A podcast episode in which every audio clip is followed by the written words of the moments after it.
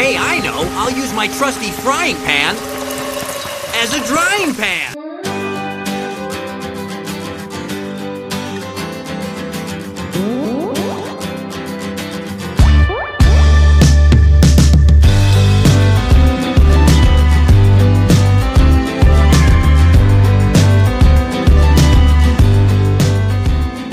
All right, hello everyone. Welcome to Out of the Drawing Pan. This is a Pokemon This Series podcast where each week we'll be watching three episodes of the Pokemon anime and discussing them from our now adult perspective. And we know this is low hanging fruit because we're making fun of a like toyetic children's show, but we're gonna sit here and we're gonna talk about the series despite that, and we're gonna veer off in any direction at any moment. So because of this, listener discretion is advised and this is rated M for mature and I for immature.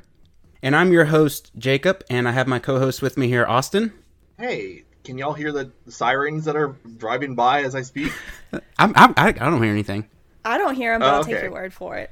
So that's Austin, and I'm here with my other co host, Alex. Say hello, Alex. I hello everyone. It's good to be back. Episode three. Episode 3. And we are staying true to our word, and this is our third recording of this episode because we are sticking true to that for the number of episodes. That's the number of recordings we're going to do. So this is our third time recording this for you, the listeners. So just keep that in mind. For our first recording, we were all really, really, really high. And for our second recording, we were lost at sea. Yeah, speaking of high, I am heavily medicated at this moment, so if I kind of wander off, forgive me. I'm leaning on you two heavily this episode. This is weird looking at y'all, by the way, talking about this. I'm used to not having to look at people. Okay, I'm turning off my video. What? No, You no, I like it. can't! No, Oh I my like it. I like it. It adds another variety. No. you coward. You're a coward. Austin, Oh, he's back. I don't okay, like good. looking at my own face for so long. Jesus. just cover your own video up, and wear a then How do I do that? Oh, I can do like this. oh, goodness. Oh, good. I can only see the two of you. this. Okay, to be fair, this this is an audio based podcast, so it's just us looking at you. It's not the world looking at you. So just take comfort in that. Yeah, this is to see if we can actually prevent some of the talking over with each other. But that, that's probably not going to help. But this is just us trying. Whoa, at whoa, I, least. I, what, sorry. Oh, I, oh, did I interrupt? Oh, oh, oh, oh, oh. That's what. That's exactly what we're Oh, trying to. oh, oh, yeah, and I avoid. think that. Hey, this is off to a great start. I love the energy we're bringing to this episode. oh goodness! I think it just makes up for the fact that these three episodes were just very difficult to get through. yeah, a lot of the Maybe it was content. because I watched them all back to back. Oh, so y'all did. Uh, y'all did the. Um, I tried that this time too. I tried the um like episodes back to back to back, just to see if it makes a difference. It didn't, but See, that's the only way I've done see. it so far. It's easier for me to just sit down for 60 consecutive minutes and, like, mainline it. binge it. I guess. It was rough this time. I don't know. This trio of episodes was something. Well, all I've been doing this past week has been watching Oscar movies. So for me, watching something like lightweight and stupid and for children was like a, a relief, kind of, after watching all these like documentaries about like elder abuse and like hot, poor That's hospital awful. conditions and binge drinking culture. It's like a very dreary process. You just described my life. Oh Jesus! Well, we had a very riveting conversation yesterday, Austin, you and I, about Mulan, Oh God! the live action remake version of Let's not Mulan. get into the live action remake of Milan. Oh my god! Is that what y'all did this week? Is y'all watched Mulan? No, I did. I did not. Oh, I you did, not. Oh, we can start that. Uh, kicking off the next segment of what we've done this week. So, Austin, you want to take the lead describing how you loved the Mulan live action movie? Yeah, it was great. I really appreciated how they made Mulan into like a superhero for no reason. And I really appreciated how they took out all of the humor and all of the entertainment. Because I don't really need to watch a movie for f- entertainment. I just need to watch it to be sad. The fact that they took out the iconic musical numbers is what gets me. It's not Mulan without that. Okay, I've I've seen this before, the live action one. Not a fan, really. No. I guess we're all three kind of in that same boat of not being a fan of the live action one. I watched Mulan because technically it's an Oscar nominated movie, but I needed a break from like the the dreariness of it all. For what? What is it nominated for? like special effects or something. Maybe Oh my god, are you maybe serious? hair and makeup and costumes. The special effects were awful, so maybe it wasn't special effects. Yeah, I'm about to say that one scene where the lady transforms or something like that. And I was like, what the hell? Is this like the 80s? The Phoenix looked like clip art. Yeah. It was awful. So is it safe to say I'm not missing out by not watching this? No, you're Oh, you've fine. never seen it? No. Do I mean, your, the original a hundred million times, but no, not the live action. do your soul a favor and just don't watch it. We should probably note that we are aware that Mulan is an actual fairy tale with dozens upon dozens of interpretations and mo- film adaptations. We're specifically talking about Disney franchise Mulan, of course. The most well known. They should have just Beauty and the Beast did it and just like like scene for scene remake or whatever. Oh God, have you seen Lion King? No, I have I haven't actually seen The Lion King. God, it was awful. It's the same thing, isn't it? It's exactly the same, and that therefore it's awful. He just couldn't wait to Lion- be king, but then when he became king, he wasn't ready. okay, wait. You love the original? The original is like a masterclass in animation, and the new version is like a masterclass in inexpressive lion faces. I haven't seen it either, so I think we should all can't try to weigh not in. be expressionate and see how that works for us talking. how do you not emote when you're talking? Just like this. Well, your video's frozen, so I can't tell what you're doing either way. Is it frozen or is it me?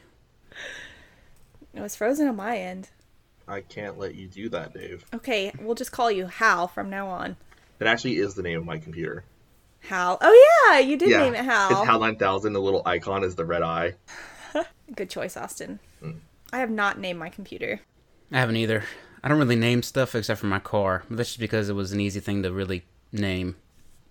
What's your first name? Optima Prime. Hey.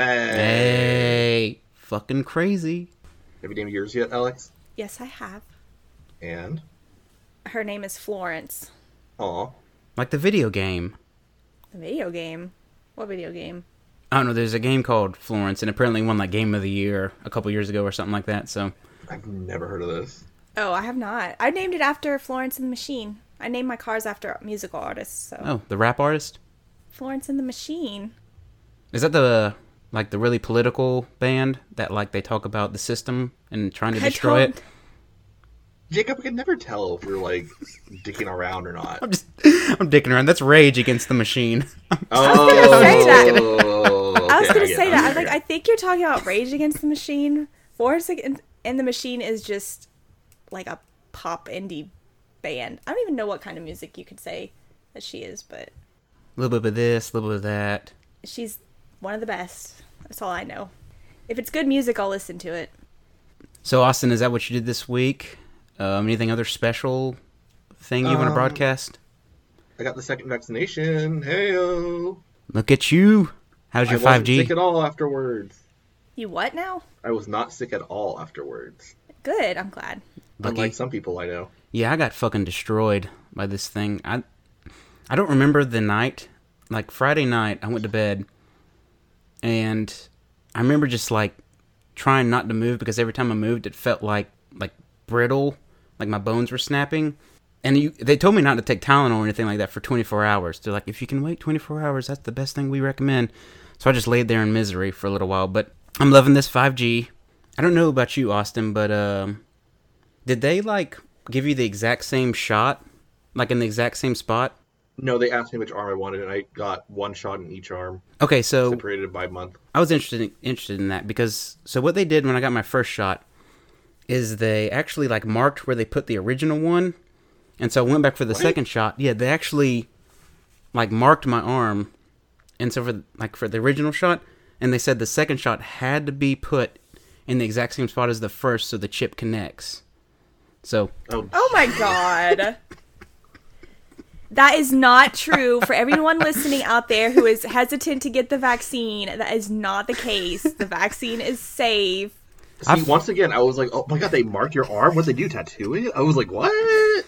I have not let, had less than five bars on my cell phone since I've got this shot. So Oh my god. that was a Honestly, long becoming- setup, but I love it. becoming like a Wi-Fi hub, I'd be down for that. I would too. A You five. become That's your- my system. Your own hotspot. No, because that was basically my week was just getting that second shot, and that's about it. I didn't really do that much. Finished, still doing the academic stuff, but that's about it. Alex, Very cool. Um, have you done anything? I haven't No, I haven't done anything at all all week. I'm trying to remember. Last week is a blur. I went to work. And that was it. Came home, rinse and repeat the next day. I didn't do anything interesting. Sorry. We are such lively people.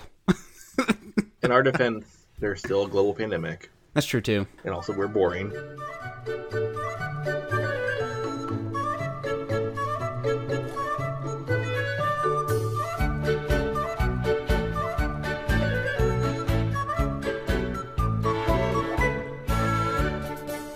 So that was our weeks. Um, you guys ready to do the episode summary challenge? Are we ready? I don't know.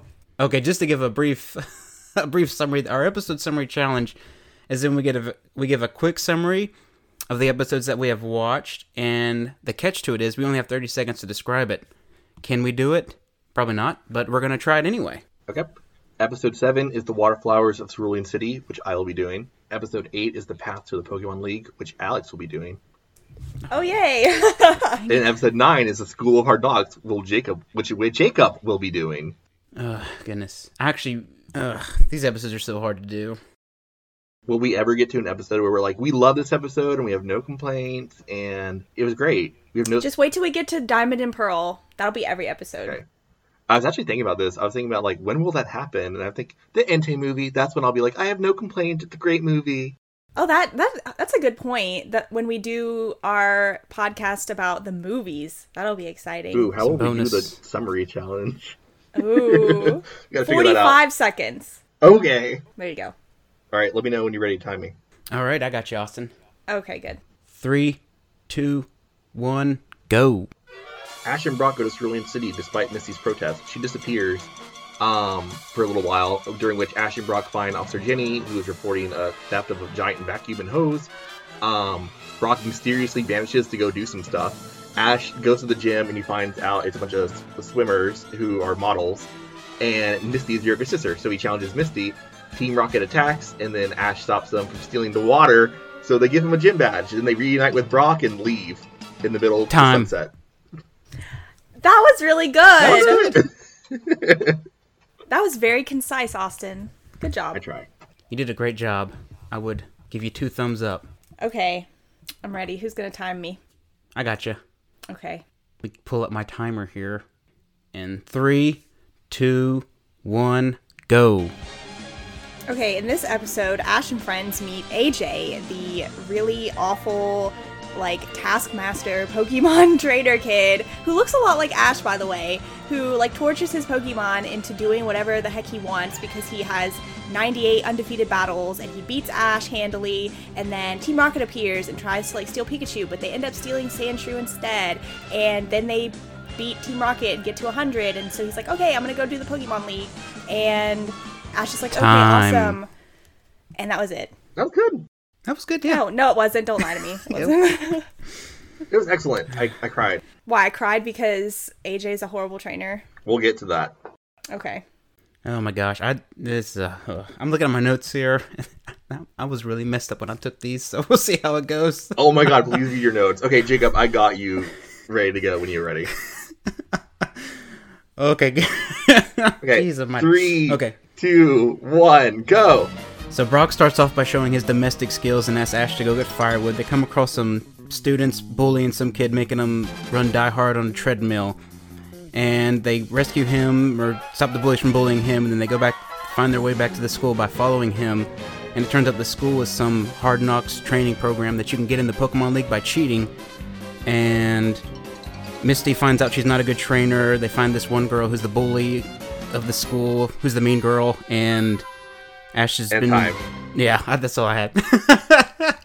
I totally forgot what happened that episode. That was pretty much it.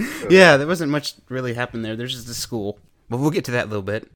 I, I'll just say I noticed that, at least for the second of the three episodes, sorry, the second and third episodes, they were very dialogue focused. They were very much like, we're going to explore the world of Pokemon and how this all works. So we're going to go and find random people and then yell at them for a while about our disagreements about like Pokemon training etiquette, I guess, and then get into like random fights with these people on their home turf. And then Team Rocket attacks, and then that somehow resolves our differences, and we leave. and they're just Yeah. chat, chat, chat, chat, chat, chat, chatting the whole way through. You make a good point because I really did feel like the episodes were very similar. Like from start to finish, like the structure of the episode and everything like that. I'm like, this is like the same thing. It's just different characters. They just cut and paste different characters in there. They're very dialogue heavy, like you were saying, Austin. There wasn't like that's what made it hard to describe them a little bit is the actions necessarily weren't there, but the I guess description or descriptive part of it was. Like it kind of Okay, felt so- like the the writing team sat down and was like, okay, so gym badges, traveling, how does this work? This guy likes to practice before he goes on his journey. These rich kids don't have to go on a journey. Let's have debates on Pokemon journeys and the world we live in And the faux gym. and the faux gyms. They were still trying to find their way. Like, what is this anime going to be? What are the rules that we're going to abide by? Yeah, we haven't established the Sort of. formula of the twerps find someone who has a specific Pokemon that has a specific problem, and they invite the twerps to stay with them overnight at their log cabin in the woods. Then Team Rocket hatches a scheme to steal the Pokemon of the week, takes the Pokemon, solves its problem inadvertently, and then they get blasted off again after they attack with their giant robot, and then we walk off into the sunset. There you go. That is Pokemon, ladies and gentlemen. Thank you for tuning in this week and that's the series right there. Good job. I will say the Misty Till next episode had the first ever sunset departure, which bothers me every time because I'm like, why are you leaving when the sun is setting? The sun only sets for a few minutes, and then you're going to be like in darkness, not very far from where you had a place to sleep at. That is a good point. it always Why bothers do they me. Do they that? do it Good job every kicking off episode. the discussion. Good job kicking off the discussion there, Austin. Yes, I started the discussion at the end of the episode, but it bothers Yep. me every single We're time. gonna we're gonna work our way f- backwards to front. Does that sound good, everyone? Do a little bit of a whirly whoop here. Do not wipe backwards to front. Yeah. Jesus.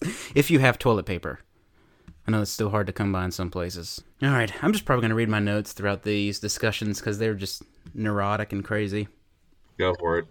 Oh, I will say I- about the giant robot is the vacuum in the hose the first ever time we've seen Team Rocket have a giant robot, quote unquote. Yes. Okay. Yes, that's, It's ve- it was very rudimentary. It was just a giant like shop vac, but the point is the same. did it come with that thing? They built the thing to transport it with, though, right? Didn't Did they they? kind of? I Didn't they wasn't paying roll in much on like some? attention.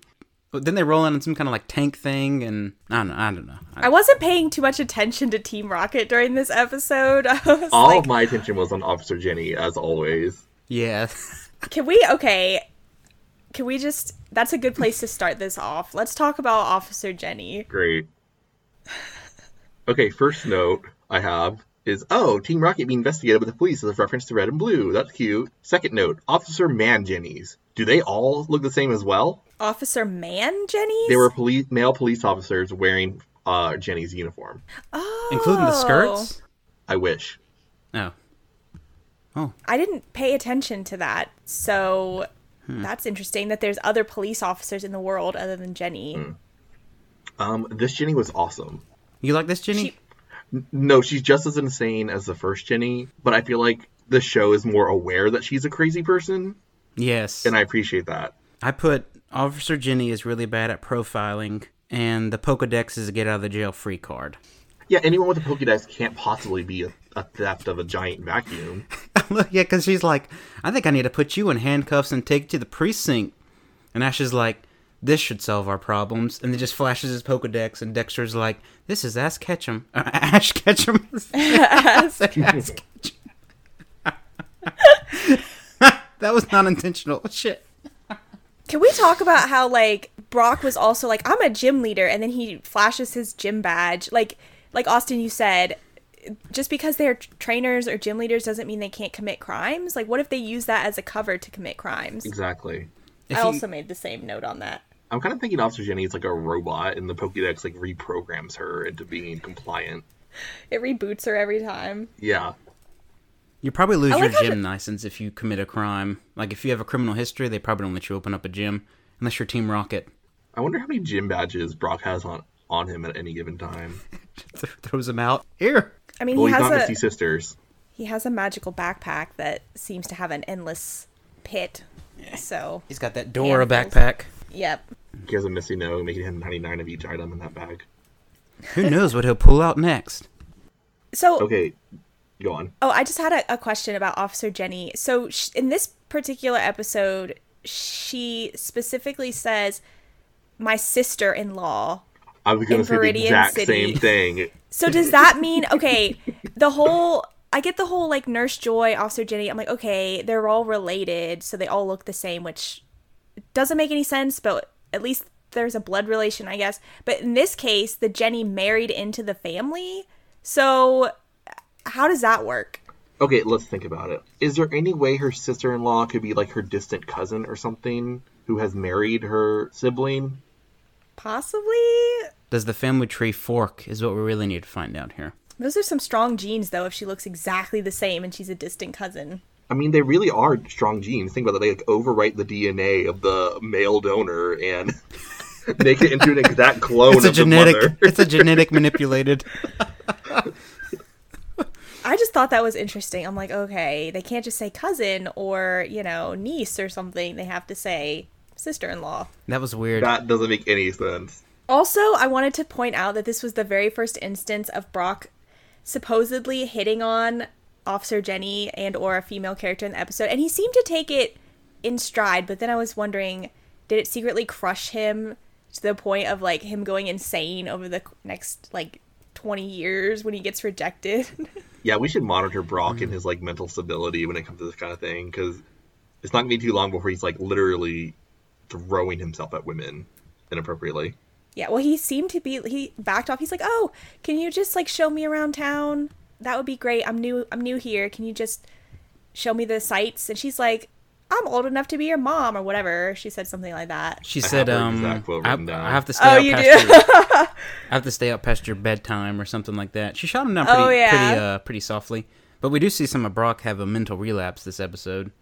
How so? Wait, what way? When he go, doesn't he? I don't know. I can't remember this episode that well. But doesn't he go Okay. like, I have to go handle some stuff? Okay. stuff? yeah. That okay. So just they didn't show stuff. specifically what it was. He wandered off. Okay. There What? you go. I did make a note of that. I was like, "What were Brock's so-called errands?" We never find out what were the errands. I have to He's- know. At the very end of the episode, he literally runs up to Ash. Um, Ash says, "Yo, Brocco," and then Brock's like, "Okay, cool, let's go," and he runs aw- like he runs off. Yeah, so what was he doing? He was up to no good. He had to go handle stuff. Yes. He just had stuff. Stuff. to do. Just checking in on his family. You know, give him a quick call. Make sure everything was okay. Make sure Flint wasn't still being Flint. Flint's already left. Yeah, Flint's gone. Damn it. All right, so on to the the main plot, I guess, with the sensational sisters. Okay, did we notice that Ash and Brock were all both super sexist? How so? Yeah. Oh, like making Uh, fun of Misty? Well, that too, but Ash said, said to Brock, "Tell me about the gym leader. And what is he like?" And then Brock is like, Brock lies and says, "I can't tell you about his Pokemon special move because a, what the fuck is Brock talking about? B, Brock doesn't seem to know Misty's sisters. He doesn't seem to be aware of any other gym leader. It's like would you not know that the the three, well, four sisters, I guess, run the Cerulean gym? He has no idea. He assumes they're a man. Yeah, So, sexist.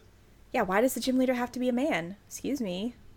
I don't know. Are there, are there rules about that? Because I don't think so. But gender Yeah. of gym leaders. Gender affiliated gender gym leaders. Well, Erica and Sabrina are gym leaders. right? No, I was gonna say there's plenty of female gym leaders, m- you know, in the later s- series. This episode contributes to my theory of the Kanto gyms being notoriously corrupt. Because, first of all, we start out the tradition of Daisy giving out gym badges to literally anyone who comes by. Because Ash shows up and she's like, Here, just take the damn badge and go. Take the badge that we keep in our seal. And. It's sealed away. Ah! Oh, Austin, can I just jump in real quick? So I was under the impression that she wasn't giving gym badges away until Ash got there because she specifically says that she just they all got beat three times in a row by the kids from Pallet Town. So they Mm-hmm. did have battles with them.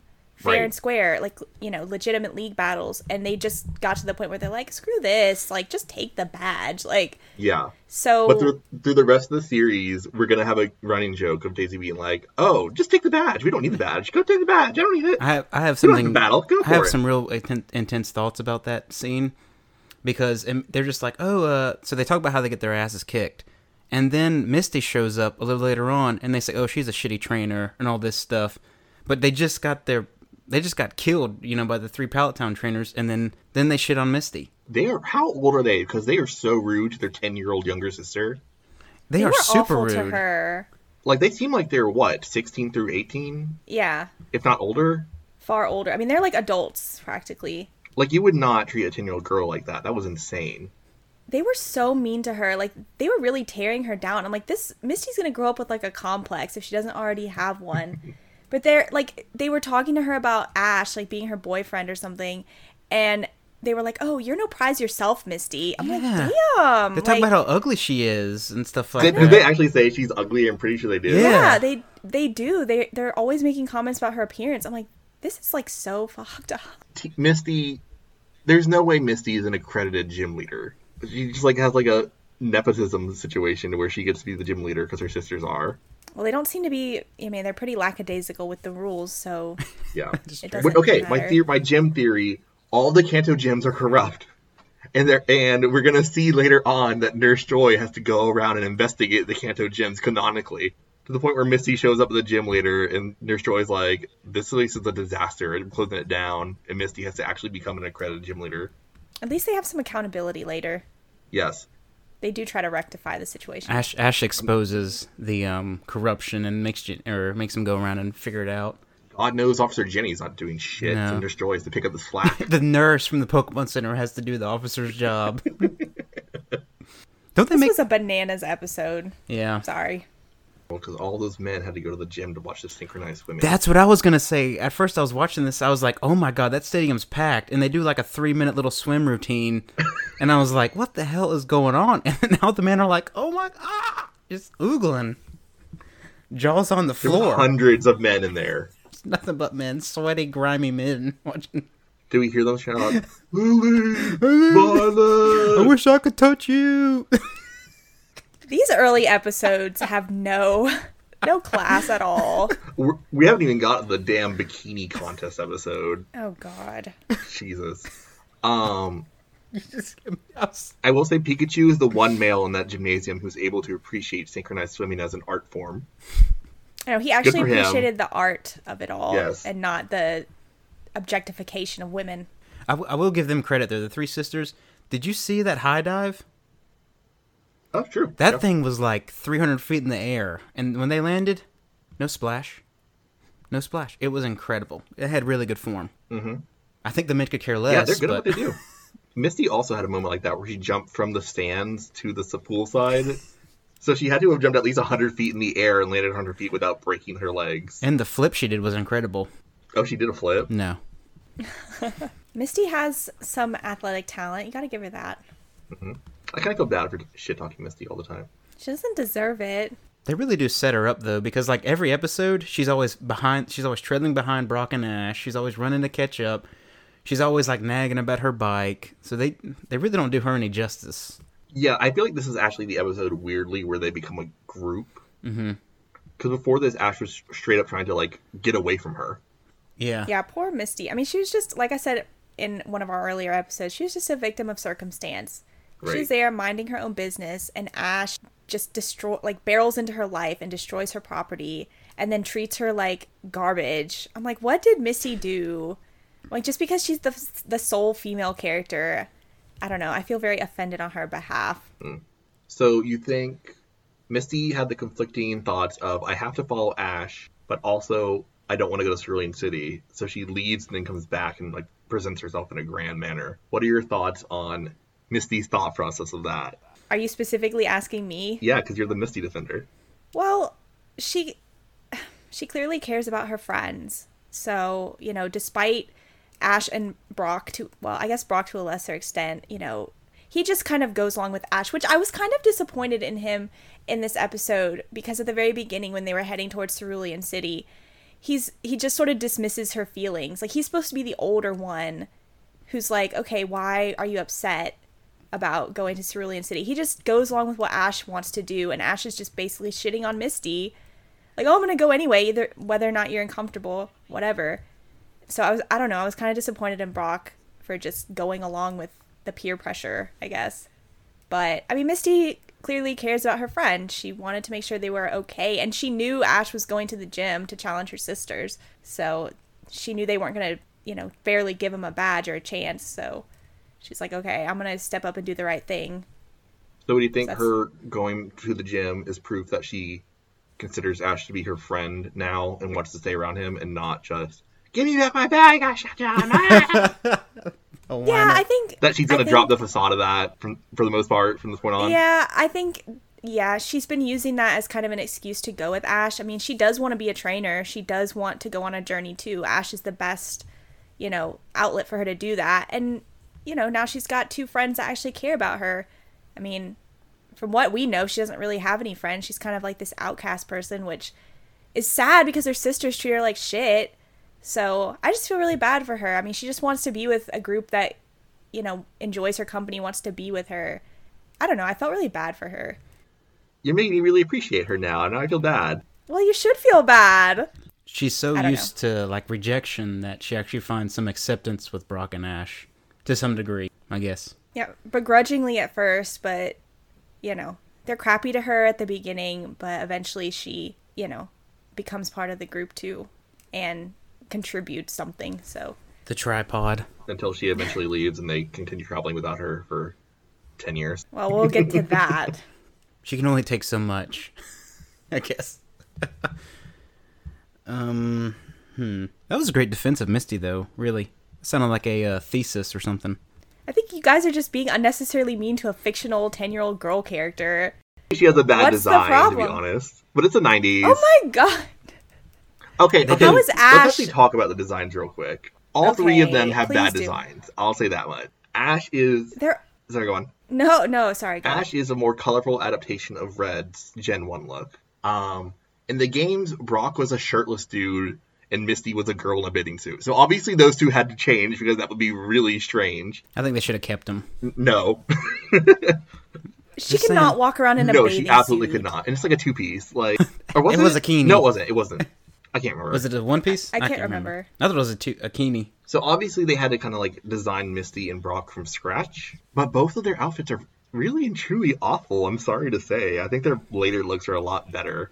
I mean, Brock goes around wearing like orange and green Yeah, it's hideous. It's like and a brown. Like Brock's outfit kind of makes sense though, because it does look like a hiker or a um. true. kinda like he a- probably keeps all sorts of stuff in those vest Yeah, pockets. he looks like he would do a, like a rock gym. Like if I had to choose him, he would be like the rock type gym leader. Well, he And I is the guess rock it's- type gym leader. Well, Oh, is he? and I guess the thought with Misty is they kind of like want to retain her being like in a pool environment, so they give her like short shorts and like a, like Yeah. a sleeveless crop top. She's two moves away from being in like something else, you know. Like, Yeah. I don't know what you mean. I mean, she's like slide, slide, boom, we're good to go. Let's go swim. I mean, take a dip, look. boys.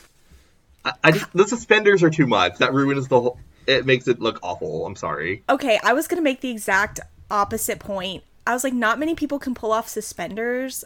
I know I certainly couldn't pull off suspenders, but Misty can. So props to her. Can she? Yes, I think so. Yes, I think so. I think she does. I just think they all need a complete redesign. But again, it's 1990, whatever. Misty so has a, a it's crop top, right? It's like So- a Yeah. midriff shirt. The suspenders would be like rubbing her skin, like after where the shirt cuts off. Yeah, I guess that they would, would. that would create some unnecessary friction for me because suspenders on bare skin is awful i don't know if y'all worn it before but it is it's Uh, Jacob, tell us more about your past that you had to wear sus- suspenders without a shirt on. you gotta do what you gotta do okay Okay. merry christmas That doesn't explain anything, but we'll continue Move on. on. Okay, I do like Misty. I want to clarify. I like her. I think her design has problematic elements. I appreciate her in the cast. Good, Austin. I'm There. glad. Appreci- i appreciate she's a part of pokemon i love it For now. for now It would not be the original Pokemon series as we know it today without her. I mean, the trio makes it. It's Ash, Brock, and Misty. That's you can't have one or two without the other. So I choose you would beg to differ. why? What makes you say that? Because Misty and Brock aren't in it. Well, that's a completely different thing. I'm talking about like the series, them going around on adventures, Uh, the guy they get Throughout Kanto. the next person they get to fill Brock's slot. We'll get to that when we get there, but uh, I know. Don't even don't even say his name. Stop. My LVP for this episode goes to Tracy. He's not even in this. We may have to skip over those. I'm not kidding. No, we have to do it. I like the Orange Island. Okay, we're not there yet. Okay. But okay, so moving on a little bit past that, what I did notice this episode, I don't know if you guys caught this little minor detail, but James is holding a blue rose. I did notice yeah. Oh, you did? Oh. that. Yeah. That, I think he does that later too. So it wasn't an animation error. It was. I mean, it could have been. I thought it got covered with water. I thought it was like a jo- like a joke. Like maybe they did a little like oh when he when they sucked the vacuum. I don't know. I don't know. I also had to watch it like three times to make sure it was blue because of the medicine I was on. But I'm glad I'm glad you guys saw that too because I was really worried there for a minute. No, I'm it, I pretty- noticed it. I'm pretty sure in later years he, they do use blue roses sometimes. Okay, speaking of James, he had some really good one-liners in this episode. so do we want to talk about our standout quotes? Uh, I have some bullet points left. Oh, okay. Keep One going. of which we totally skipped over, which was fish in the gym. oh, like real They were actual like fish. fish. There was a coelacanth. Yes. Was it really? Yeah. Wow. Fucking world's weird. Yeah. Do you want to talk a little bit more about the fact that there was real animals? I mean, there's really not much to say other than it's a. They clearly hadn't decided yet that there's not animals. What kind of world is this?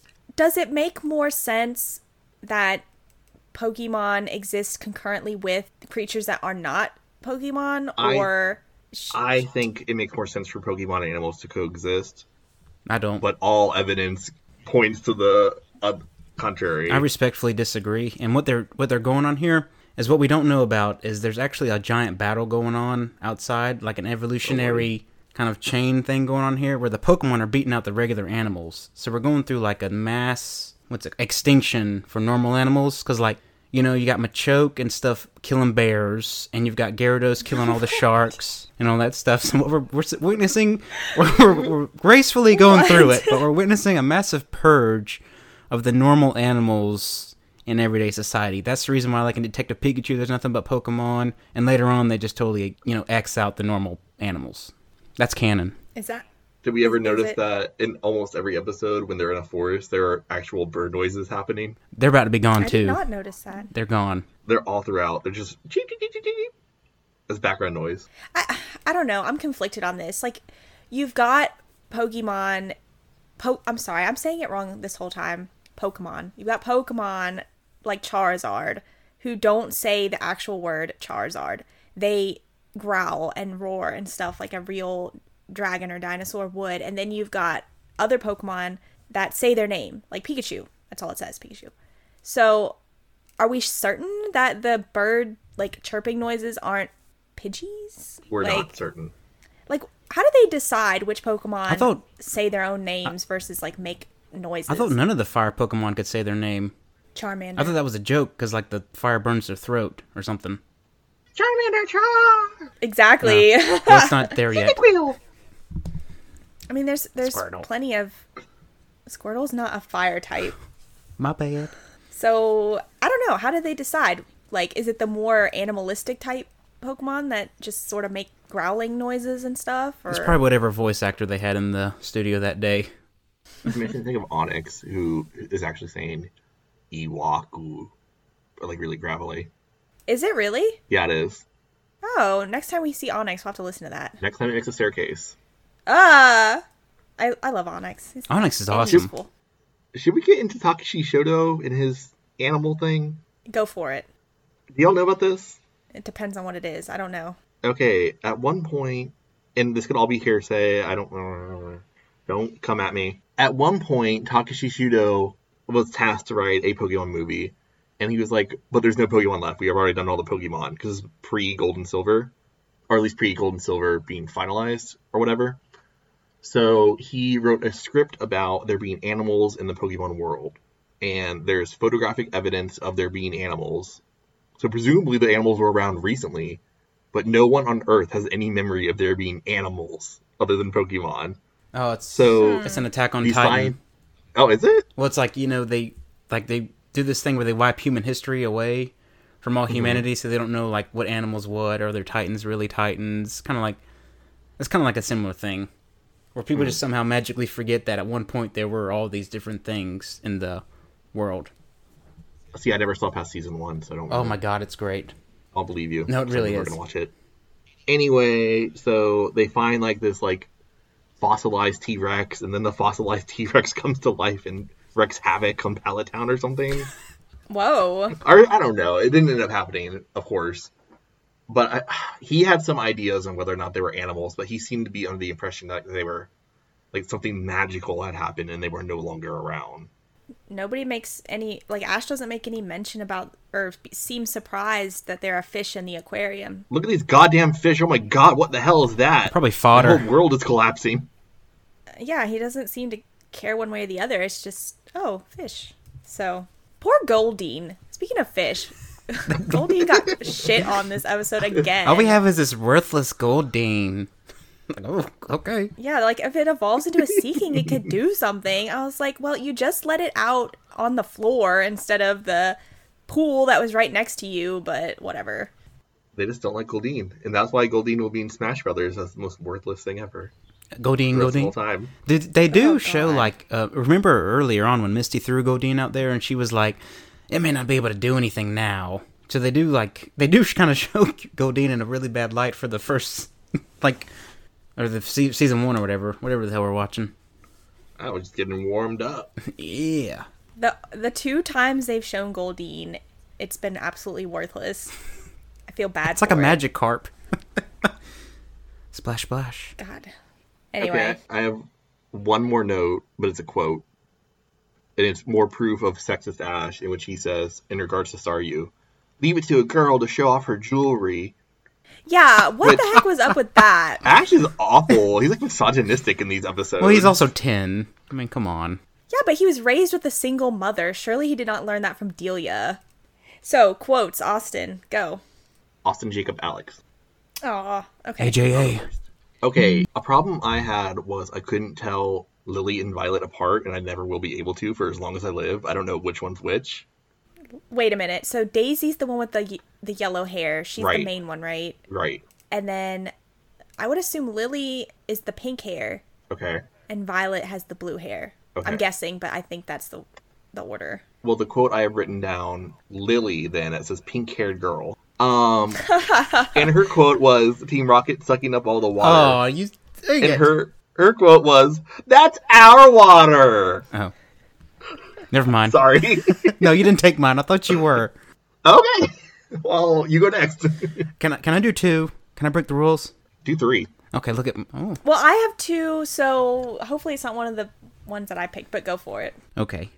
So my first one is, and I thought you were gonna take this one, Austin. When uh, Team Rocket comes in and they stick the hose in the water and they suck up all the water, and one of the sisters, I can't remember which one because I didn't keep track of that.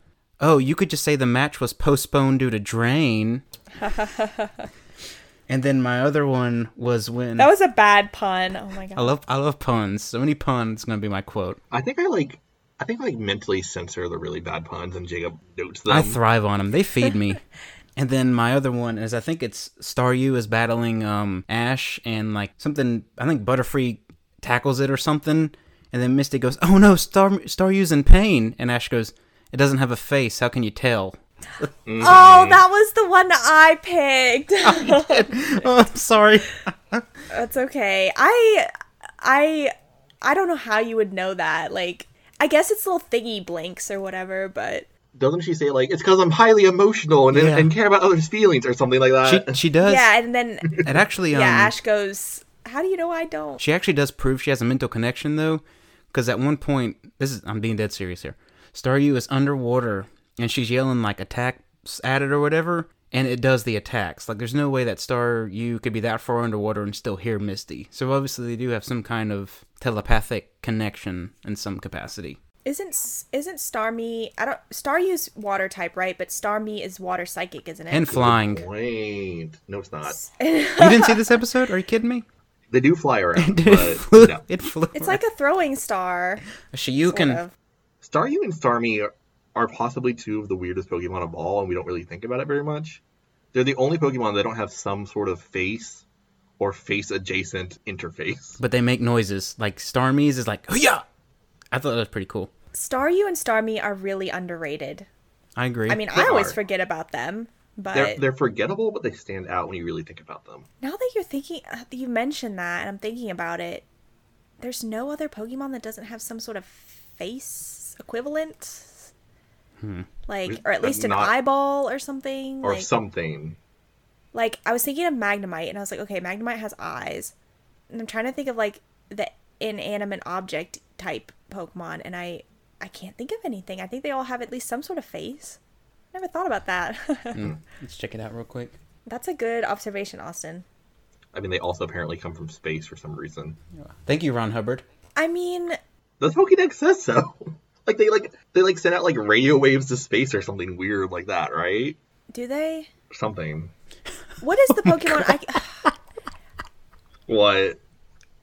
what? So I googled faceless Pokemon. And it was not. and it was nothing but Pokemon without their faces. That's I horrifying. don't want to see that ever again.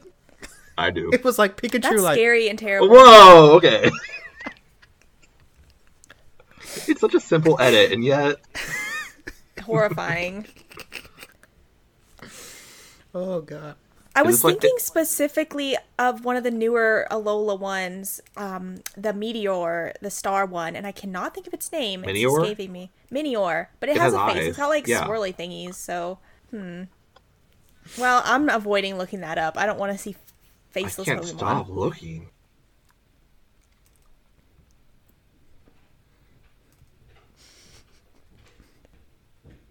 Okay. Sorry, I'm like, Okay, in a fugue state. Are you? Are you okay, Austin? No. keep keep looking.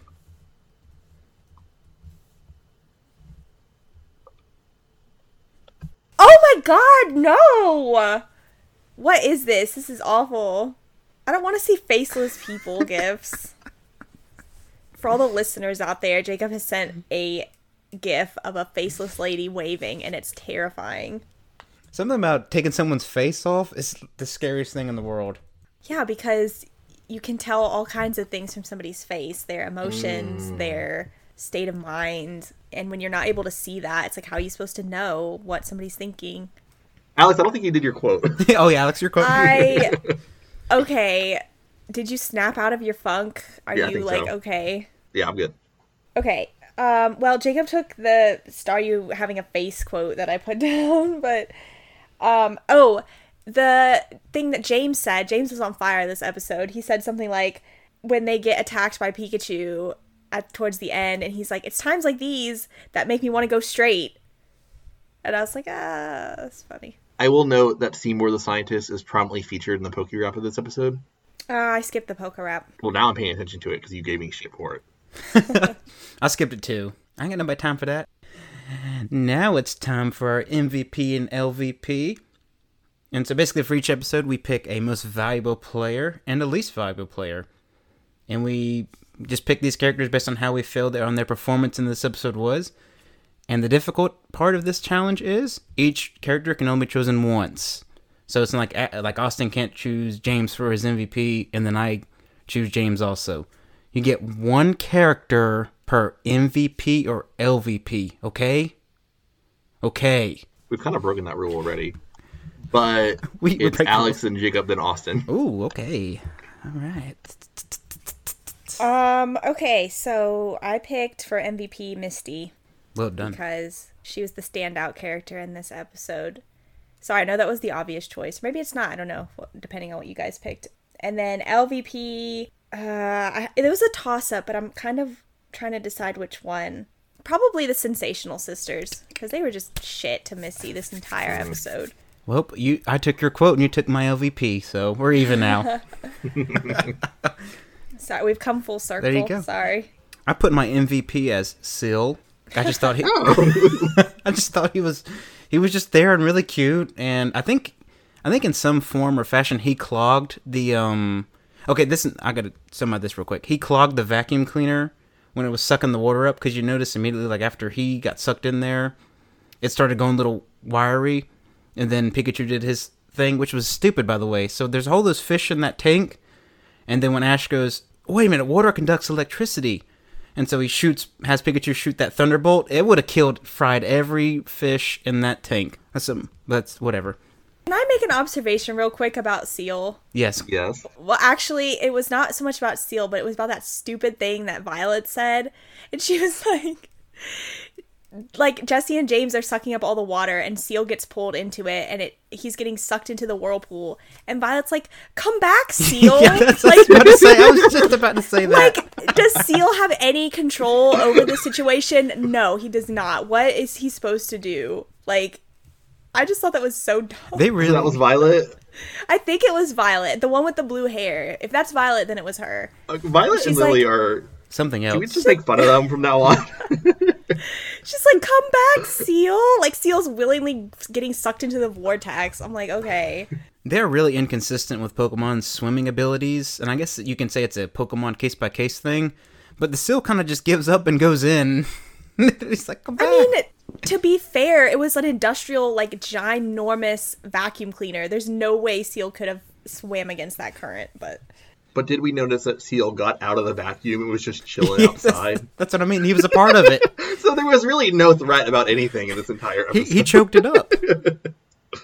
like like it like opened into like it was shooting the water onto the grass and so it just like plopped out. I just love how the whole time Team Rocket's like, we gotta catch Pikachu. Let's get this vacuum and suck all the water up. It will surely be in the water. Did we also notice how Pikachu was standing by the pool Yeah, and then the water like came up like a hand and grabbed Pikachu and sucked it in?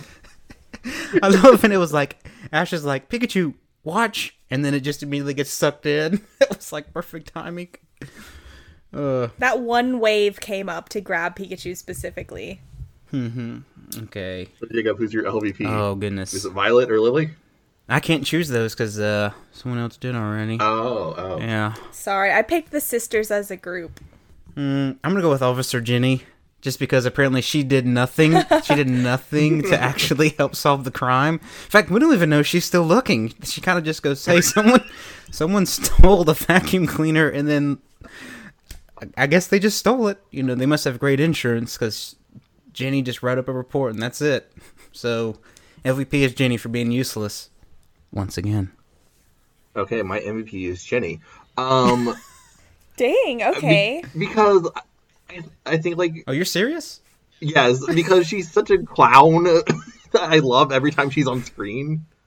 And I have a quote a- as well from her, like when her she's talking to Ash because she randomly is fixated on arresting Ash, and she's like, "Now maybe you stopped and asked for directions, or maybe you found a wallet in the street and turned it in, or maybe you're a burglar who broke out of jail." I know we go from like these completely innocuous things, like just oh, you're you're just an innocent bystander, or you could be a terrible burglar. Ginny. There's no in between. Jenny's Jenny's that cop. nuts. Jenny's that cop that you see like in more adult shows where like when they talk to someone they pop pills in between scenes, but you get to actually see it in adult shows, but they can't show it in a kid show. So Jenny's like, maybe you're maybe you're a burglar. Anyway, Jenny's wackadoo, and I appreciate her. Good this, good thing this ain't a video podcast. that would have been a bad meme. Jesus. Um, my LVP is gonna be Starmie. Oh, why? Poor Okay, Starmie. I will also point out that Pidgeotto suffered once again, so I almost picked Pidgeotto. Um, but Starmie is so pathetic. Logically, Starmie should be more powerful than Staryu, but we will see consistently throughout that Starmie does jack shit through the whole series. It just exists and gets beat up when Misty remembers it exists. I mean, maybe it's a really low level Starmie, and It Staryu must- is more powerful and highly trained. Than... It must be, and I think it's a shame because I think Starmie has a cooler design than Staryu. Well, I have thoughts on Starmie, but that's not until we get to the School of Hard Knocks episode. so Oh, ooh, okay, I'm gonna save my observations about Starmie later. okay. Let's move on then. Okay. All right, so episode eight is the path to the Pokemon League, where Ash and friends meet a huge fan of Devo.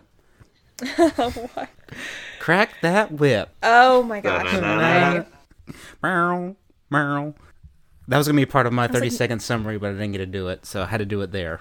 Oh darn it! I will note that they're going to Vermilion City, even though we know from the Kanto region map that Saffron City is closer. But I think they're kind of doing it to appease Misty because they probably feel bad for forcing her to go to Cerulean. Hmm. Because Misty's the one who's like, we gotta go to Vermillion because of the harbor and the ships. Well, she wants to take a romantic luxury cruise. And she's gonna take one and she's gonna end up at the bottom of the ocean. Oh god, that episode, the Poseidon episode. We'll get there. Yep. Oh, this episode too is the first time that Ash gets called a good trainer. I think. Who says that? I don't remember that. Oh, isn't it like when he's might battling? have- He wins ten matches in a row, and he beats that little like two-year-old boy, and the boy's like, "Oh, you're a good trainer."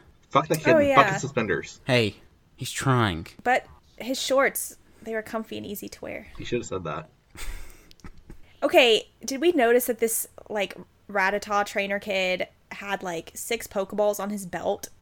Oh, did he? Or maybe it was four. I don't know, but he just used Ratata. I'm like, okay, what other like secrets do you have in there? Well, he had to have balls to battle Ash. Oh.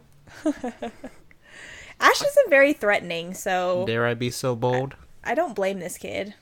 This is super specific, but I really liked how when they battled the Ratata kid, they were like on like realistic farmland. Yeah, yeah, Like, Did anyone notice that? yeah. The plowed fields and everything. That was actually really cool. Yeah. that was really cool to the right. Usually As it's just like opposed to- generic trees and grass. oh, We're getting to see some more of the agricultural aspect of the Kanto region. That's good because the Kanto region is really boring. Okay, so I'm, I'm gonna say something. real quick. I say Ratata. Oh shit, another one of these. Ratata. Okay, What did I say? I think Did you said say something Rattata. else? Rattata. Rattata. Ratata. Is this another Pokemon I think Pokemon situation? there's gonna be a lot of that probably. What do I say? Rattata. Ra- ra- ra- Ratata. Ratata. Raichu. Rattata. Rat ratata. What's the correct pronunciation? Ratata. No, it's it's Ratatata. it's the double consonant, so it's a soft A. I do remember that from school. Rattata? Okay, Mr. Linguistics, calm down. Okay, so you say it. Tell us, Jacobs. Ratata, School us on the. ratata, Ratata. Ratata? ratata, You threw some D's in there. uh, ratata, Ratata. Ratata. ratata, Ratata. Rat. Is it not Ratata? ratata. Ratata. I think that's right. I think Alex is saying it the best. Ratata. Raticate. That one's easier. So it's. So if it's Raticate, then it's Ratata, Yeah, ratata. right?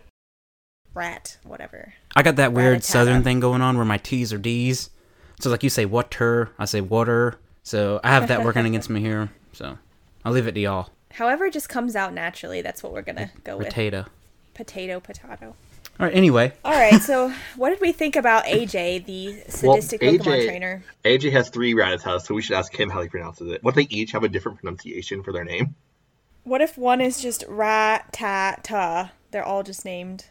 One's Ra, one's Oh, Ta. one's cute. Ta. that would actually be really cute. Well, Ta and Ta would be confusing. Those poor Pokemon. so, like you mentioned in the summary, Alex, this guy looks like he's Ash's brother. He completely looked like he's Ash's brother. They have the same eyebrows. They have the same eye shape, and they have the same It's eye disease. squiggly thingies and spiky black hair. Uh, they have different chins. Different chins. Yeah. How do you even Ash notice is more their chin? pointy. Because I was doing a side by side comparison of the two of them to figure out their facial differences. AJ has slightly thicker eyebrows. I mean, they're not going to look identical, but they certainly have very similar features. I think Ash's father is sowing his wild oats through the farm fields of Kanto. Probably was a sperm donor. Maybe Ash was a no because they mentioned his father. Never mind. That doesn't mean though. I mean, you could it's still technically his father. Yeah, but she, but Delia mentions him like he's a present fixture in Ash's life He's not. currently. In her imagination, he is. Maybe she is delusional. I don't know. She's with Jenny popping those pills. No, I don't know. I, I feel like we can't do Delia dirty like that. All right, AJ um, is a bad person. you think so? Okay. I should have written down all of his quotes that he said to the Pokemon. Like, you bunch of wimps. Yeah, he verbally abuses his Pokemon. Yeah. And you know what bothered me the most about this episode was the fact that Ash and Misty and Brock, like, they go through the course of the episode and AJ is sort of defending his position on how he trains. And then they end up accepting it at the end. Like, okay, you make a good point. Like, your Pokemon didn't run away from you. I'm like, yeah, because they're so emotionally and, like, physically abused that they just don't even try. I don't know. It's just, I got upset by that because I was like, okay, Ash makes a good point at the beginning. But then at the end, he just like accepts the fact that it's like, oh, okay, you beat me and your Pokemon seem to like you, so you can keep on with your weird, sadistic bondage gear training method. Bondage gear, some BDSM training with the, with the Pokemon. Was this It's awful. was this entire episode just a result of the the Gen One trainer sprites having whips? I think so. Because a bunch of them have whips. Yeah, they do. Like Sabrina does. Mhm. I mean, Misty does mention that. She's like, he uses a whip just like a lion tamer. Yeah, and he commands them, so he doesn't like shout the moves. It's like two whips is tackle, three whips is dig. Yeah, I noticed that he did not verbally call out attacks. He just cracked his whip and it, it Which did I shit. I, th- was like, I think okay. besides the fact that that's a whip, I think that's pretty cool. Like if you could find a way to not shout what you're using, that would be like advantageous to you, like during a battle. I found that cool, but not necessarily like the whip tactic. I didn't agree with, but and I, I actually didn't disagree with like AJ's methods for training his Pokemon, but I, like I did agree with like some of the verbal, like you said, I guess abuse towards them.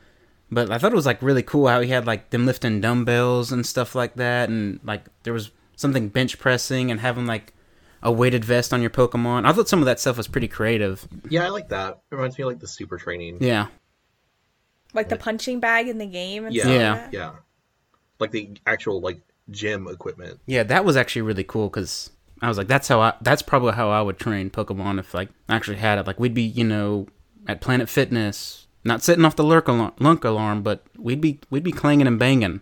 That's what we'd be doing. I mean, that's how a human would train in real life is with dumbbells and treadmills and stuff, but I don't know. The the fact that the bondage contraption that he straps to his Pokemon, like Pikachu could not even get out of it. It like made him curl up in a ball to the Which is- point where he was trapped. I'm Which like, is strange okay. because Sandshrew was noticeably larger than Pikachu.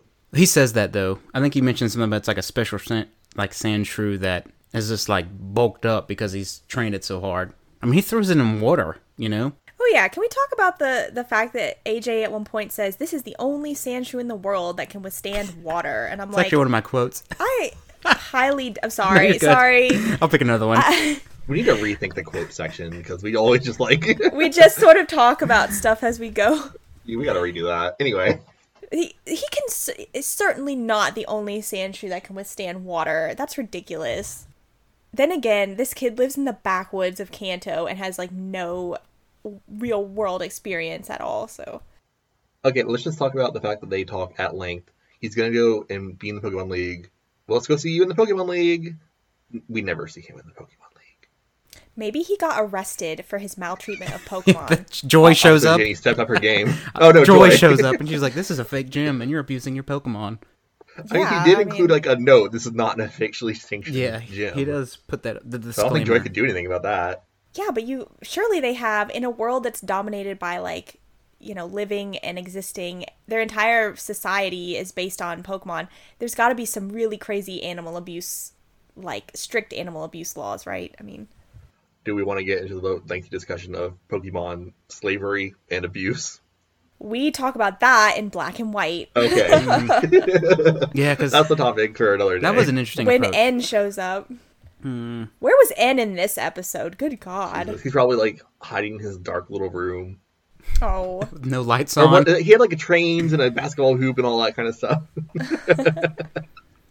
But Ash and Ash and get um, there. this is like the first time we see Ash get sort of really confrontational with another trainer. Ash throws a punch.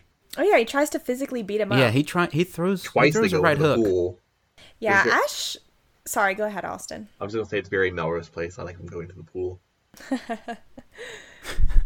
I was gonna say these early episodes are much more physical. Like the actual like Ash as a trainer tries to actually physically intervene instead of just forcing the Pokemon to settle every difference that there is. But Oh, another thing. This is the second episode where Pikachu refuses to battle. When? Um, because remember in the first episode, a- or the first episode we talked about, Ash wants Pikachu to battle Misty because of the, the type, you know, advantage. But Pikachu won't do it because it's Misty. And then this one too, he throws out Pikachu to fight Sandshrew, but Pikachu won't fight him because he's like scared of him. Oh, oh yeah, he was scared of Onyx. Too. Yeah. So he's like, so Pikachu butts out for this, like dips on Ash for the second episode in a row. So Aw, Pikachu gets a little character development. yeah, he does. until they completely abandon it, Yeah. He gets more and- c- courageous. that's when we see the departure of Fat Chew when we get into the current iteration of Pikachu. Yeah, Fat Chew. Fat with a ph. Wait, is he still Fat Chew? Yeah, Yeah. he is. Yeah, he's still Fat Chew. AJ also says he's going to be the number one Pokemon master. Oh my god, I completely forgot to talk about that. I wrote that down. I was all like, damn it, AJ, you're ruining my thoughts. you're ruining my Pokemon master theory. Or maybe he just picked it up from Ash. That's what I'm going to tell myself. wait a minute, wait a minute, because I remember you said something like early on when we were talking about Ash and his Pokemon Master thing that Ash is the only one that he's like made this term up or whatever. But in no no point during this episode does Ash mention his goal of being a Pokemon Master, and AJ seems to be aware of this as you know, like completely separate from Ash. So what the hell is a Pokemon Master? maybe it's in their DNA because they're half siblings, and Jesus. oh my god. or maybe if they have the same dad and the dad mentioned it offhandedly around them at least once and that's where they get it from. There's no maybe there. It's a it's a for sure.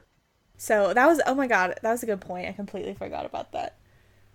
oh, also, also Ash joined uh, asked AJ to join their group, and thank the Lord he did not accept that Oh, offer. thank God. I couldn't handle that. I can barely handle the three we got now. One more? Nah. I could barely handle when we got Richie. Oh God. So Oh, I love how AJ also like wins Brock over by showing him that he also makes Pokemon food, and that's when Brock is like, you know, maybe this guy ain't so bad, even though he, you know, is very mean and volatile towards his Pokemon. He, he has he makes the food special. Yeah, I think his heart's in the right place, but someone needs to say something to this kid about his verbal abuse. That's really the only thing he did wrong. Like I said, I love the that's not methods. the only thing. But, well, what else? The bondage gear, the Well- physical torture. Well, we don't kink shame here. yes, Sandshrew likes it Not a kink apparently. Shaming. Pokemon cannot consent. That's Okay. true. That's true. So But didn't Sandshrew willingly? Well, I don't know. Maybe some can, like when choke or stop you stop right there Didn't Sandshrew willingly put on that thing though? did we see that i don't Like, cause I don't remember AJ going, "Hey, Sandshrew, put on your whatever suit." I think Sandshrew just went over there and was like, "Time to put this thing on." yeah but that's any an- i mean you could like command an animal to do something like Well, it's not an i animal. don't creature the animals mysteriously vanished and we don't know where they went, nor do we have any memory of them.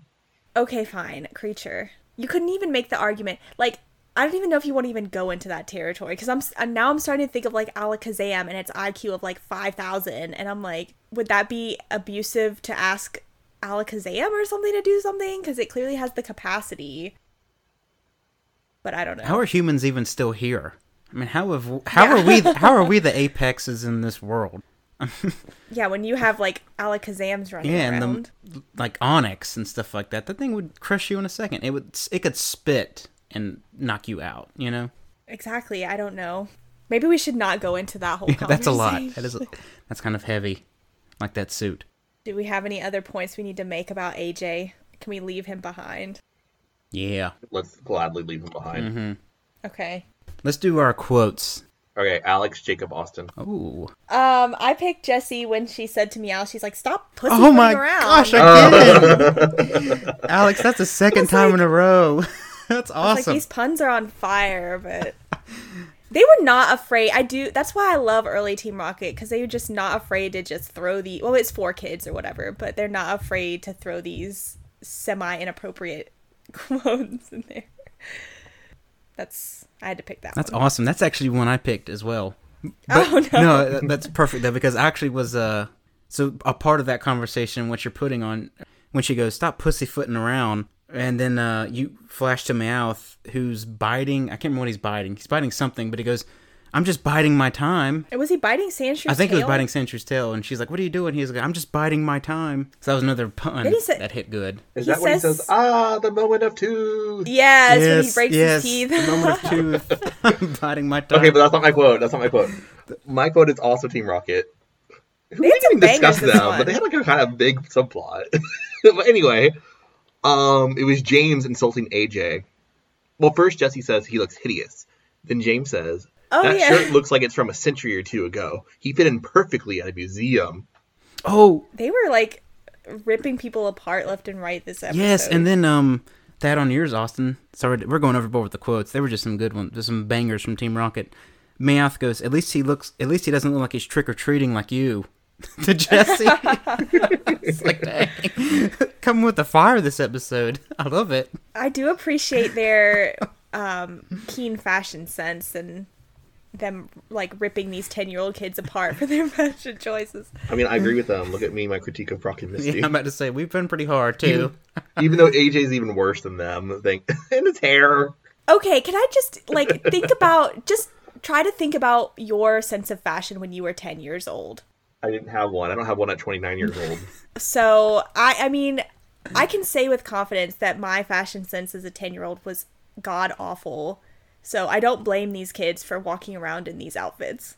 All right, uh, MVP LP All right, Austin Jacob Alex. Oh, shit. I'm always in the I middle. didn't pick it out. What's up with that, Austin? You're in the middle of our sandwich. I'm the J in the AJA. Uh, shit. My MVP will be James for his quote. Um, and my LVP. This is gonna be a hot take. It's Ash Ooh, explain. because he, again, this is the first of two episodes in a row where Ash like invites himself into someone else's area and is like, "I'm gonna tell you what you're doing wrong," and he's like incessant about it. I don't know if I blame him in this instance. I mean, AJ was a lot. AJ was a lot, but that's not Ash's business. He also accuses AJ of cheating. Oh yeah. Yeah, he, was did. going like he did a bunch of stuff. I'm Man, not, Ash was a real Sorry. kind of a dick this episode. He also said, like Sansu probably ran away because it hates you. Oh yeah, he, yeah, he's pretty harsh on AJ. I don't know. Can you blame him? He just he was very juvenile this episode, but he's only 10. So I was like, okay. He didn't get his way. He lost and so his he threw a little tantrum and was like, it has to be where we battled. It has to be the venue we were at. There's got to be a a reason that you cheated or something and I don't know. Yeah, he was the worst. Ten year olds are the worst. Sorry, ten year olds. Yeah, to any 10-year-olds out there, Yeah, you're all awful. Don't be listening to this podcast, please. this is not a podcast for 10-year-olds. yeah, it's about a serious topic. Pokemon. Yeah, if you don't like it, then get out. My MVP is Sandshrew because I think that Sandshrew is actually pretty cool. Types don't affect it, and my LVP it was Ash, but now it's I think it's gonna be Pikachu because Pikachu gets punked out again. So why is he there? If he's Ash's go-to Pokemon and he doesn't deliver, what's the point? So he's my LVP. Punk. my MVP, I, I can't say either one of them because you guys picked them. All right, I'll just start with LVP. LVP, I originally was going to say AJ, but I think I'm going to change my answer to Brock oh, Oh, because you mentioned that part, Jacob, about the the Pokemon food, and I don't know. I just I feel like I expected better from Brock. He's the breeder. He's supposed to be sensitive, you know, caring about Pokemon. That's his whole thing. And all this kid had to do was mention his the fact that he makes his own food just like Brock does, and he, he completely sways Brock to his barbaric methods of training Pokemon. And I was like, wow, that's all it took for you to go over to this dark side, Brock. I am very disappointed in you. did you So I'm gonna say Brock. did you just come up with that? That was Yeah. pretty good. That was a good explanation. I mean, I sort of y- you had mentioned that earlier, and I was like, yeah, I was thinking about it the whole time. I was like, yeah, I, I just can't condone Brock in this episode. I'm sorry. I expected more from him, and I don't know MVP Austin. Who did you remind me? Who you said again? James. You said James. Can I just? Would it be cheating if I said Team Rocket as a whole for um, MVP or? Well, you cheat every episode, so it's fine. I oh yeah okay. Ah, now I can't because you made me feel bad. You can do it. I I'll, don't I'll allow it. know. Do me out or something. I'll allow it. Now I don't know. Now I'm stuck. I'm having a complete brain fart moment. AJ, AJ's no, I hate that kid. how about the suit Sandshrew wears? That's also terrible. Fine, I'll just pick me out, Austin. I I can't think of anything else. Ooh, I actually have a new LVP. The suit. The youngster wearing the suspenders because he's wearing suspenders. Fuck him. hey, Oh, poor like little random Ratata kid. You guys should go see AJ. You know Oh, what? he's Actually, undefeated. you know what? He is the true M- the LVP for this episode because he's the one who set up this whole damn situation in the first place. So yeah, Wow, screw oh, you that have kid. two badges. you must be good. Um, what we've done every time so far is we always like give short shrift to the last episode because I think we get tired. I've got plenty. I've got plenty. I'm ready to go. okay. I'm like, Are we ready? man, this Are we ready this for the full hard fuse knocks? this fuse is barely lit. Oh my gosh, at least one of us has some energy. It's all these pills. okay, this episode was even worse than the last two. Oh, you didn't even like the Misty episode? I mean, I didn't like her sisters. I thought they were very mean. And I don't know. I guess maybe because I'm the female of this group, but you know the fact that it's like yeah, there's a lot of em- Oh. well, there's sorry. a lot of emphasis placed on you know, and not that it should be this way. Of course, I'm not condoning this at all. It's just the way society has become. But it's like you know, young girls. There's a lot of pressure on them. You know, as far as like appearances and you know their role in society and it's terrible and awful and you know the fact that her sisters are perpetuating this like oh you're ugly and like terrible and you have no talent i'm like this is awful she's gonna grow up to be like scarred forever because her older role model sisters are treating her like garbage You think that's uh, them just making fun of her because she's a girl, or you think it's more of like a sibling downflip? they're girls they should know how hard it is to grow up as a young girl and be so impressionable and you know the value that society places on appearances and you know what females can do you know They can run gyms. well yeah but that's what i'm saying like i don't know overall it's awful Plus, their parents are dead. My God, Where are their parents? yeah why are they not telling them to shut the fuck up about they're basically you know, idols. Misty? In like Japan, they'd be idols. Well, that doesn't mean that they can be that they have to be jerks. They can be positive role models. They should be positive role models to all young girls out there. Instead, they choose to like crap all over their younger sister. I will defend Daisy. Daisy gets a lot better Like, and you mean in future episodes? in future episodes. Daisy becomes like a cool big sister. Okay, well maybe they were like, yeah, we can't keep going on like that. We have to They mature. make her atone for her sins. And the other two continue to be awful off screen, I guess. Anyway, that's I guess you're right, Austin. I did I don't know, that episode just sort of like struck a chord with me, I guess, but Anyway, when you were talking about like society and young girls, I thought you were going to talk about Giselle. That's what I thought this was going towards. Because that, Like Giselle, Yeah. the bully, and uh, like, oh, she's awful because she's just pretty. And whatever. she's also awful. Well, they made her they made her into the stereotypical mean girl and I'm like, okay, why does the girl h- character have to be the bitch? But whatever. I can go into that too. Yeah, let's go. yeah, go, for it. it, it- It's definitely sort of a uh, like bully situation because not only she like not only does she direct the boys to bully them, like she just directs who to go after and all this stuff. So she's like easily the ringleader of what's going on at that school.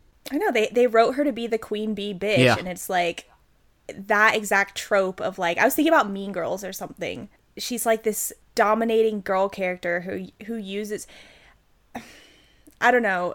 I don't know if there's really an, a good example or if other characters are ascribing this to her, but she kind of uses the fact that she is a beautiful girl to manipulate these people around her. Like Brock and Ash, I mean, that was their first reaction to her was, "Oh my god, she's so cute." Like she has nothing else going for her other than she's the beautiful girl, but whatever. Yeah, they they talk about for like two minutes how she's just good to look at and how they didn't notice anything she said that they just were looking at what she looked like. There's so many problematic elements with Giselle. I'm like, okay, on the one hand she's the bitch, but on the other hand she's like this all the male characters in the episode were objectifying her. There is there's also the dynamic of a Giselle's the only girl we see Misty. like, up at the school. Because Oh. Misty And kind the- of goes into it with her, doesn't she? Yeah, and like the Yeah. whole like girls versus girls cat fight. Oh, Bro- oh, Shit. Brock.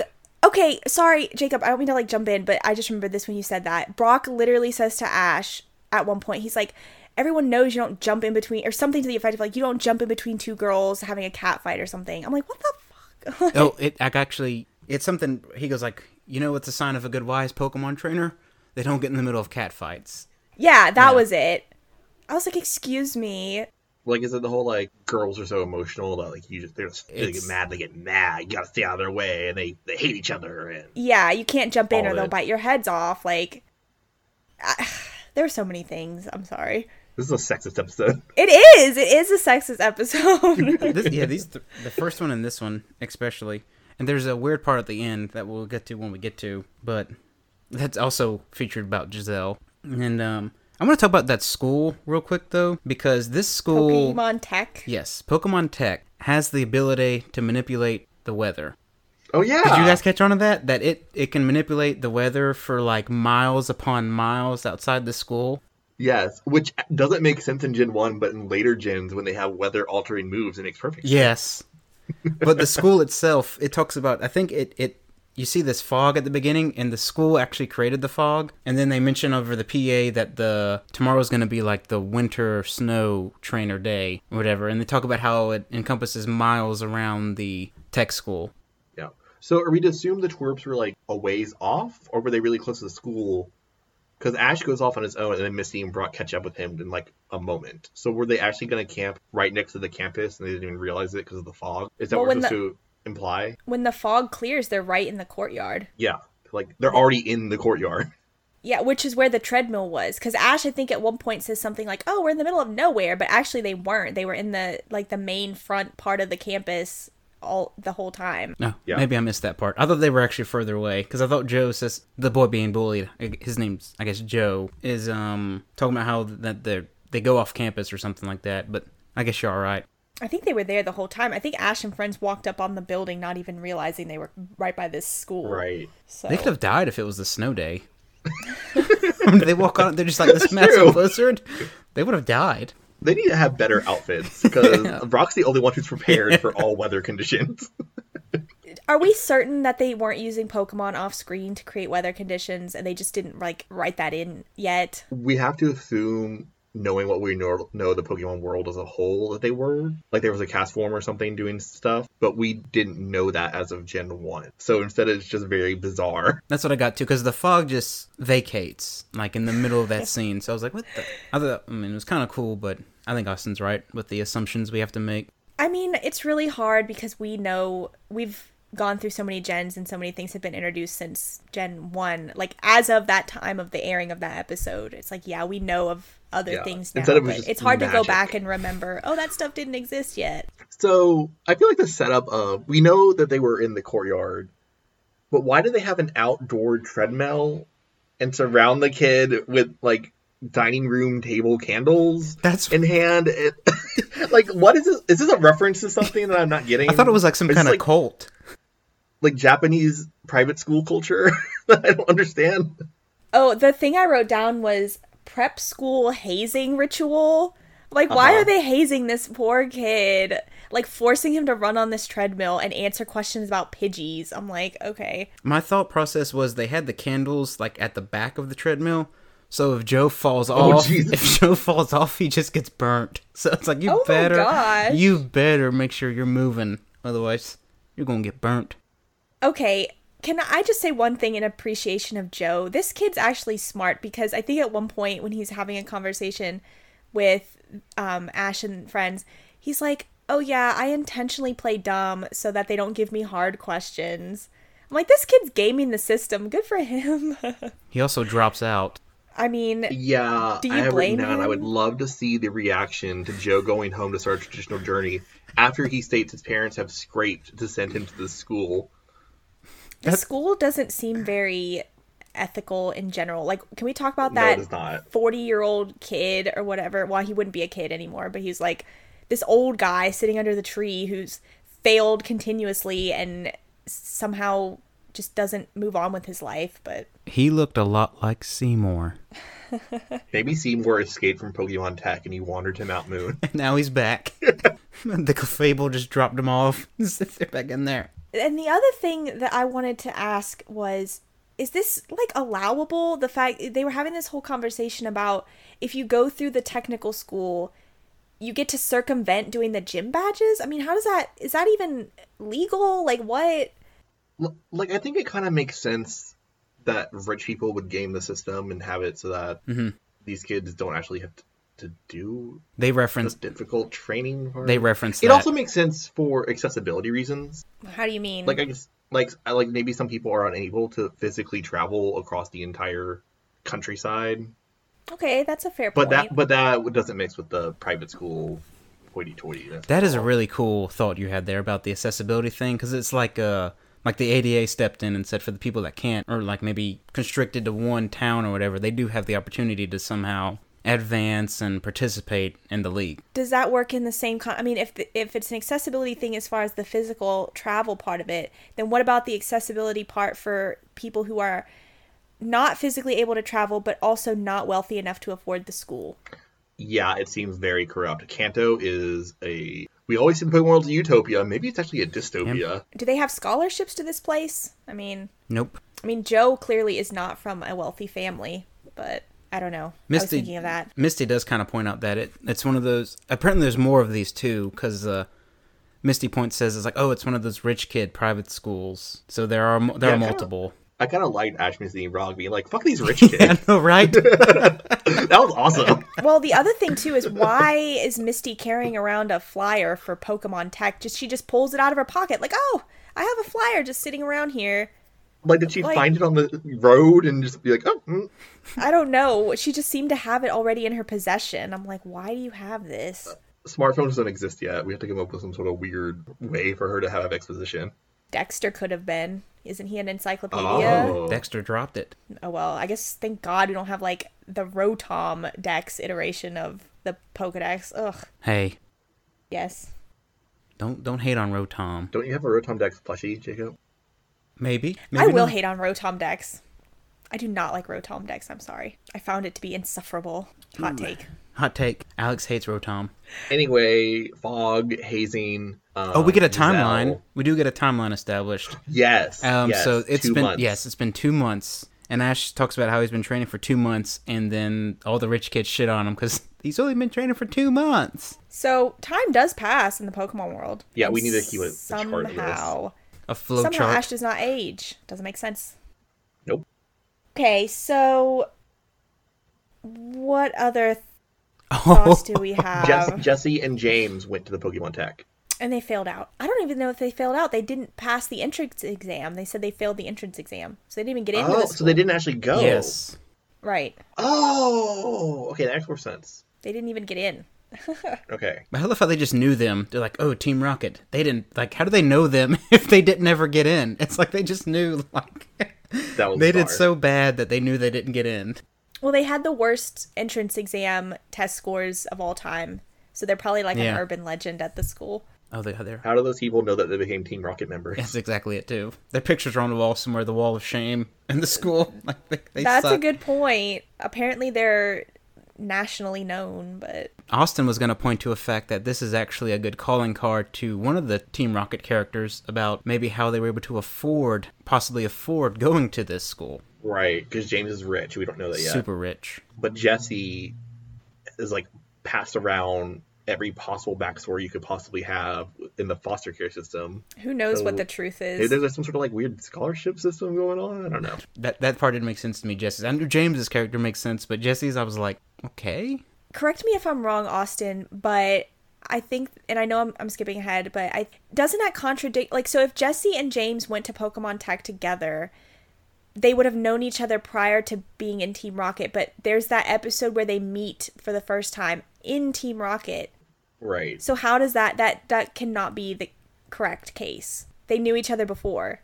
They were also in a bicycle gang. Yeah, and and yes, and they were in the bicycle gang prior to Team Rocket. maybe they just have like short-term memory loss or something.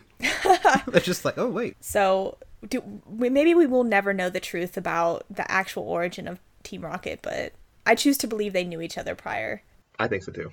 Maybe they were just putting on some kind of act for Team Rocket, like oh we don't know each other, so that way they pair us up and they don't like give us different partners that we don't know or something. Well, didn't they also like they had like some sort of like conflict? Like they didn't like each other. Uh, Jesse and James. So maybe they had some sort of like falling out when they left the bicycle gang. Maybe maybe there was a, a time skip situation where they had some kind of thing and then reconciled. yeah, I can't, I can't remember that. But it shows that Team Rocket's standards are really low if they take in people who couldn't even barely pass some entrance exam to get into tech school. So I guess stay in school, kids, because apparently if you don't, you join a gang. Okay, I'm wondering about the structure of Team Rocket in that there are seemingly the grunts who wear the black uniforms and the berets who go around and they like follow orders. But seemingly Jesse and James are like their own independent agents and they get to like wear whatever the hell they want to and do whatever the hell they want to. It, do, it, it doesn't make and and that one season too where all of us uh, we won't talk about it too much in depth. Uh, But the- okay, we're getting into it. yeah, it's it. Let's just say their like skill level changes dramatically later on for some reason that doesn't make sense. But right now they're just kind of like wannabe Team Rocket people. I have thoughts about that, but I'm gonna save it. Yeah, Yeah, I do- yeah. I Let's have do it from Team extreme- Rocket. They're not very big. Do we not even want to discuss the whole Giselle more than we already have? I I don't know. I already kind of talked a little bit about Giselle and how problematic she is. And I don't know if she's just a victim of like sexist writing or something. But I will say at the end, I did appreciate her sort of transformation. Like her thought process changed at the end. She became nice. You know, she was being supportive of Joe and was like, okay, yeah, you know, look forward to seeing you at the Pokemon League. You know, you'll do great and all this stuff. I mean, she did sort of change at the end. So I guess she did redeem herself, but It also gets really weird at the end. in what way? When Joe's like, Giselle, is it okay if I keep your picture? Yeah, it was And then weird. Giselle's like, "Oh yeah, I love keeping pictures of my friends." And then Joe just goes quiet. and then Joe talks. I mean, good for her. She has no obligation to him. And then Joe. Yeah, Well, she was a bully toward him, she was but really still. mean, but there's a part about them sharing pictures, and apparently they just all have pictures. I guess it's I guess it's kind of cute, but the Joe part was weird. I felt really bad for Giselle in that moment because I'm like, this kid is carrying around a picture of you, and we all know why.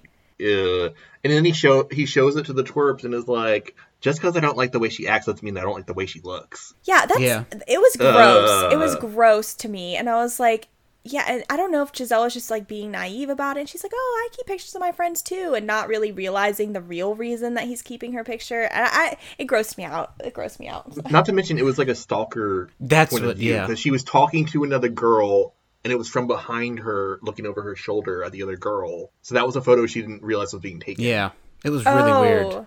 Yeah, it was, like, a from the candid. back. It was a candid shot. Mm. Yeah.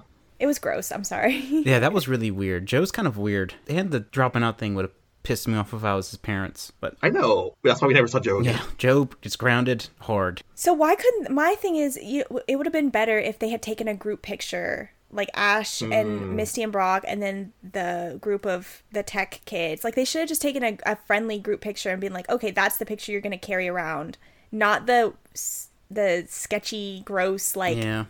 They should have had a Oh, yearbook. I'm just- like they're both looking Yeah. at a yearbook and they're like, "Oh, I'm gonna keep the yearbook with your picture in it. Maybe have them sign it or something." Or sign my yearbook. Yeah, sign my yearbook so I remember you or something. That was Poor weird. Giselle. I mean, she's just that would come from poor to Gi- fuck Giselle to poor Giselle. Well, we can feel sorry for Giselle and also yes. feel like her behavior is a reaction to the society, the world she's in and having to survive, and also condemn her as a fictional character being written. I think it's more of her being a victim of how she was written. It's like, okay, not only is she like, okay, not only is she written at the beginning to be the queen bee bitch character, but then she has this redeeming thing at the end, but then simultaneous to that, she's being objectified still by the by the male characters. And I'm like, it's gross and I just I feel bad for her as a character as a whole because I'm like she can't win. Either she's being a bitch or she's being objectified. So You're right. it's That- just terrible. That's the thing with like these one-shot characters that they have to cram in an episode is there's like massive transformations of development, you know, like extreme one into the other in 20 minutes. So you kind of get this weird conglomerate of character development. they did her dirty. It's like she's not likable at the beginning, and then y- she just uh, she gets taken advantage of at the end. It's like it's gross to me, but Her redemption is to be objectified. yeah, That's a good way of putting it. Ugh. yeah. So And she's being objectified the whole time, but still. I mean, I do appreciate her. You know, the, uh, the only thing I can say I appreciate is the fact that it's like okay, she realized that you know it's more about being nice to your friends and supporting them in their decisions. You know, instead of being this mean girl, but still, I'm like okay, she's. ugh. Overall, just gave me a bad taste in my mouth. Yeah, this and that first Misty episode easily. I had a very specific point, Yeah. I thought, related to this. What? So these kids take the classes and then they go to the league. How are they obtaining Pokemon and training them up to the league standards? Because presumably the Pokemon they're using are like rental Pokemon the school owns. Yeah. So, how would they, if they graduate, what Pokemon would they then use to compete in the league? Because you couldn't use Yeah. rental. You can't use rentals in the league. Yet, like Gi- Giselle picks out the Graveler from the shelf. Yes. It wasn't hers. The Cubone seemed to be hers. Was it? I thought that was one she also picked. Oh, maybe not. That was I weird. thought Yeah. they all used rental Pokemon. So, that's a good point. I did not think about that. Unless the school just gives it to them when they leave, maybe like one of each type, But they like assign them when they Yeah. start. sort of like an oak handout situation. That's a good point. Maybe they just do get one upon graduation that they then use. Because then they'd have to start all over again. And it's like, well, why wouldn't you just have done a journey in the beginning? I like to imagine none of these kids make it past like the first round of the league. Yeah, they all get like Get fucked. Yep. It's like a scam to think that like what you're getting is actual quality education, and you get in the real world and you get fucked. I mean, that's sort of a parallel to real life. That's what I was about to say. College. yeah. No, in real life, the rich kids Yeah. stay the rich kids. yeah. No matter what happens, they always stay rich. I guess they go home and they start their c- careers of Join a board. parenting companies. Yeah. Yeah. Some nepotism going on. Oh, I actually have one more point in this episode too to point out. Is this the first time we talk about levels? Yes. The First and only. First time. and only time. Okay, so that's what I thought. I thought this was like a, maybe a callback to the games because I think they say something about like Ash's Pikachu is only like level twenty five or something like that, and how like the Graveler's like a forty or something like that. Well, Yeah, we gotta ignore that. Like the levels, it makes sense as an RPG structural programming aspect. It doesn't make sense. I- I'm so glad they cut that out. Like, what is our level in real Yes. life? I'm level 32. I'm so glad they cut that out because they would have ran. I have a into- base stat of Yeah, like they would have ran into that DBZ problem of like there's no accountability for how high you can go, and they just keep getting more powerful and powerful. So I love that they were like, okay, we're gonna mention this, but we're not going back to it. So good on you, they Pokemon. probably realized, y- yeah, they probably realized that it was problematic to continue to even mark where they were as far as levels. I mean, it's just too much to keep track of. here's my theory. The kids at Pokemon Tech, they're like they're playing the video game because they have the the screen Ah. that is the Game Boy battle Oh screen. yeah, I'll the mention Weeping that, Bell yes. and the- yeah. Yeah, and like it, like it has like the health bars and the moves and everything. So the levels are a fake system that the school has devised that tries to assign numerical value to a Pokemon's battle readiness, um, and give estimates onto when they will learn moves and when, and when they will evolve. Ah, That's but it's a good all it's all bullshit. You know what? It's all actually really like theoretical and it's not real. That's a good point. I like that. That's my theory. That's a good theory. That's a really good theory. Damn. Okay. Yeah, we're gonna go with that. That it's just some arbitrary thing that doesn't mean shit, but it's all about you know what. And I w- do appreciate the fact that it's like Giselle. Like, the, is this? Well, I, I guess Ash used the environment thing in his battle with Brock earlier, but you know, this we're kind of establishing that as Ash's sort of signature thing. You know, using Pikachu to spin Cubone's helmet, bone helmet thing around, and letting it hit itself with its own boomerang just using the environment and the Pokemon's moves against their own moves against themselves. Yeah, good point, Alex. They're kind of establishing that really early. Yeah, Ash is probably on accident. Ash can't win but- through pure power. He has to manipulate his environment for him to win. Well, he's like Mulan in the animated version Oh. of Mulan. He, he thinks outside the box and uses his ingenuity. Yeah, he th- even though launches the unlike cannon. Mulan, he's an idiot. Launches the cannon at the peak of the mountain to cause an avalanche. Great point. Well, that's the thing, right? I mean, you have the the whole dichotomy of like, okay, you've got the tech savvy kids, you know, the textbook going by oh moves and you know how they use how the moves would m- match up like ground versus electric. Okay, who's got the type advantage? But then you have Ash who's just sort of winging it. And that's always been his style. He's not been a textbook studious type. He just sort of goes with it. If it works, it works. If it doesn't, okay, I'm going to try something else. So Hmm. And it worked for him. yeah, and it works. He, he gives Giselle an identity crisis. Who am I? I can't believe I lost a match. I was gonna say Ash doesn't go to school for like 20 years until he goes to like Alola school, but that doesn't even count. So That's not really a That's school. not real school. that's not school at all. Let's just hang out with your friends and solve it. Fake problems. yeah, just go around causing issues and having to fix them. We're not going to talk about Sun and Moon because we're not talking about how they dropped the ball on that one. Okay, but yeah, this is the first time Ash goes to any sort of school, and it's not even school. This kid does not have an education, a traditional education, I should say. He's not bright. He is. He has some ingenuity, though. I mean, He's creative. Yeah. He's definitely street smart. He has, he, yeah. he has a, a talent that he has improved his skills over the course of 20 something years slash less than one year. Yeah, I, I agree with that. He's a street smart kid and not a book smart kid. I mean, that's why he has Brock, and then Brock leaves eventually. But Then you get Tracy. ugh, I mean, I will say I did make one point of this. I wrote down that Brock and Misty are like Ash's voices of reason, like they exist to Mm-hmm. give sort of exposition to what's happening during the battles, like. And I think Ash turns to them at some point, and this may have been the AJ episode, but he's like, "I don't need your help. I'm gonna figure this out by myself. But I mean, Brock and Misty do sort of shout help to him from the sidelines, so Maybe without Brock and Misty, Ash never would have made it as far as he did. it's the power was of just him. friendship. It's like they're a tripod. He certainly would not. Ha- and that I think that's part of the whole message. Really, it's like you don't really get far in life without you know leaning on people and you know getting support from others. You can't do stuff alone. I'm suddenly remembering at one point in, in I think it's the Johto League, Brock and Misty are considered to be Ash's coaches, and they're able to coach him from the sidelines. Mm-hmm. Yeah. They are gym leaders. I mean, I guess Hmm. Kind in of. some Kind of, ways, yeah.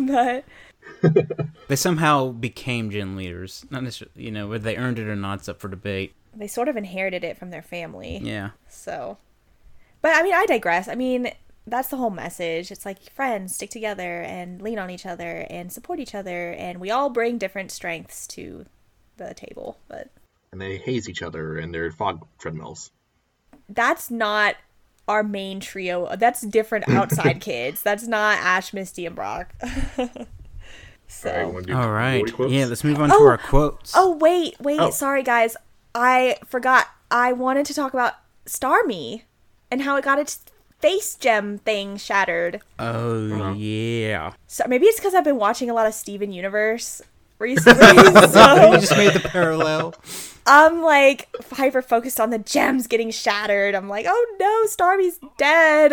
Like, That's why Starmie's not able to live up to its full potential through the rest of season one because it's like critically injured. Yeah, it's like oh, yeah, dead. it didn't have. Yeah, exactly. It didn't have Steven in his healing spit to heal its gem, and so now it's like broken. Poor Starmie. It got its face thing shattered by Graveler. I'm like, oh my god, nobody's concerned about this Starmie. Like, I felt really bad for it with Misty holding it. yeah, and it's just So, pa- like it was so pathetic. and its face is just know. shattered. Like it looks like it's just awful. I would have ran it to the Pokemon Center if I was if I was me training. how it. does nurse? But how does Nurse Joy? How do you fix a shattered psychic gem? Gorilla glue? Real likely. Um, but no, I, I was thinking about that when we were talking about Starmie a, f- a little while ago, and I was like, oh wait, Starmie came up again in this episode where it got wrecked. Oh. So, Again, ag- this poor thing cannot catch a break. Pidgeotto and Starmie need a support group. they need to just stop battling.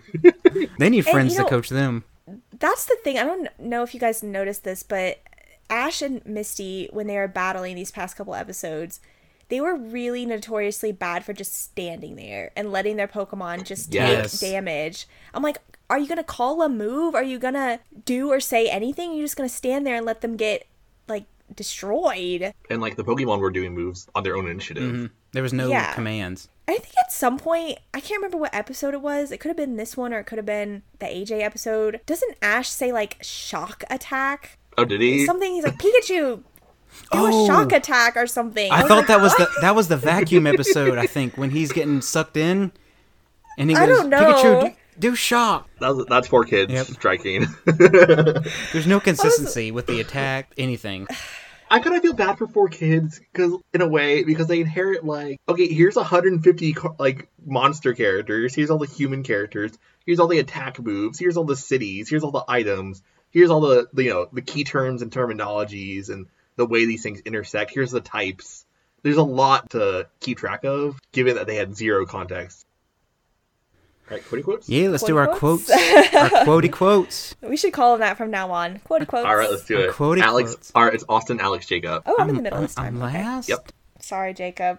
Sorry, Jacob. Um, my fir- I don't have the the entire thing written down, but it was when Ash was trying to stop the hazing bully kid, and Misty steps in to help, and Ash is once again misogynistic and says like, "I can handle it." So Misty's response is great because she says, "I'll be here on the sidelines cheering you on, waiting to drag off your carcass at the end. Oh, Show them you're a man, shit. Ash." That, was was, great. my quote. Oh, no. oh my god, I am glad you picked that up, Austin. Because it's like kind of in the background. Oh. Shit, I thought that one was gonna be um like completely glossed over, and you guys would not have noticed that at all. no, that stood out. That was Oh, way to take our quotes, Austin. sorry. Nah, you're right. Randomizer. Blame the randomizer. Even though you guys don't actually see the randomizer, so I can say whatever I want. That and is you'd true. never know. Well, if you turned up first all the time, I think Jacob and I would know things were getting a little sus. But Well, there was only three people on the list, so there's not very many possibilities. There's only three people. okay, so this quote I picked it because not because I liked it, but because I was offended by it, sort of. When Brock says Damn it. something like, I know where you're going. It was a good line. It was No, you're bad, but it was a going. good line. Damn it. I'm sorry, is it. I know where you're going. Just It's go, when go ahead and Brock, say it. When Brock makes the offhanded comment when they first see the picture of Giselle or whatever. And he says something to like the effect of like, she can violate my rights. And I was like, okay, hold on. Like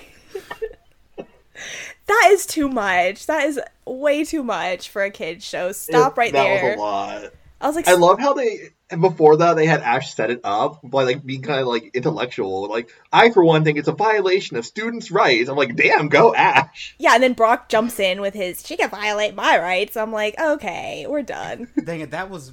Dang it. sorry i you know and i was upset because i'm like okay i know brock is the best character i know his one of his overarching personality traits later is his like lust or whatever for the female characters in the show but i was like i don't know that was a little much for me i'm like this girl is like what 12 calm down Oh, okay. i'm sorry i swept that right um, from under your feet No, it's okay. I found another one. Thank God for Google. did you just google that right now Maybe. okay You Google the script for this episode. I actually did, and it popped right up for me. This is great. Okay, so to give a little context to this quote, Joe was talking about how he hates um, Giselle, and, and then Misty goes, Hey, if she's making your life so miserable, how come you're carrying her picture around? ah austin do you have a thought on that you're staring off into space no, yeah well just that Joe's a creep. you Joe's know a creep. what? There's a lot we could probably say about Joe and him the fact that he's carrying around a picture of this girl without her knowledge or consent. And we all know the reason why. So cuz he's gross. Let's move on. That was a great, qu- Alex great, Jacob Austin. great quote there, Alex, Oh. though. Okay, thank you. Um, okay, so this one is kind of weird, and I wasn't sure how to approach this at all because I simultaneously have Giselle as MVP and LVP. Oh, And I kind of already went into this and covered it, but it's because of all the stuff that I was saying before about how, you know, she was victimized basically this episode by the horrible writing. You know, so she's she's MVP because at the end, well, she is the the dominating character. You know, she's a strong, independent female character. I just hate the way that they portrayed that as her being a bitch. Like you can be a strong, independent, dominant woman without being a bitch. But but then she was mean to her friends and she bullied the kids. So I'm like, I don't know. I'm kind of she's both MVP and LVP cuz at the end, you know, she is really she kind of sees, okay, I don't need to be a bully to be like a dominant person, but I think it's just bad writing. And then she was victimized by Joe. So It's a mini, like, redemption arc in, like, the middle of a. yeah, but she was redeemed for the wrong reason. I don't know. Oh, It- Very easily. I just I have conflicting feelings about it. I just feel really bad for her as a character. So she had to get both. She's both a good character and presented as a bad character, but Okay, so I forgot what I was going to say.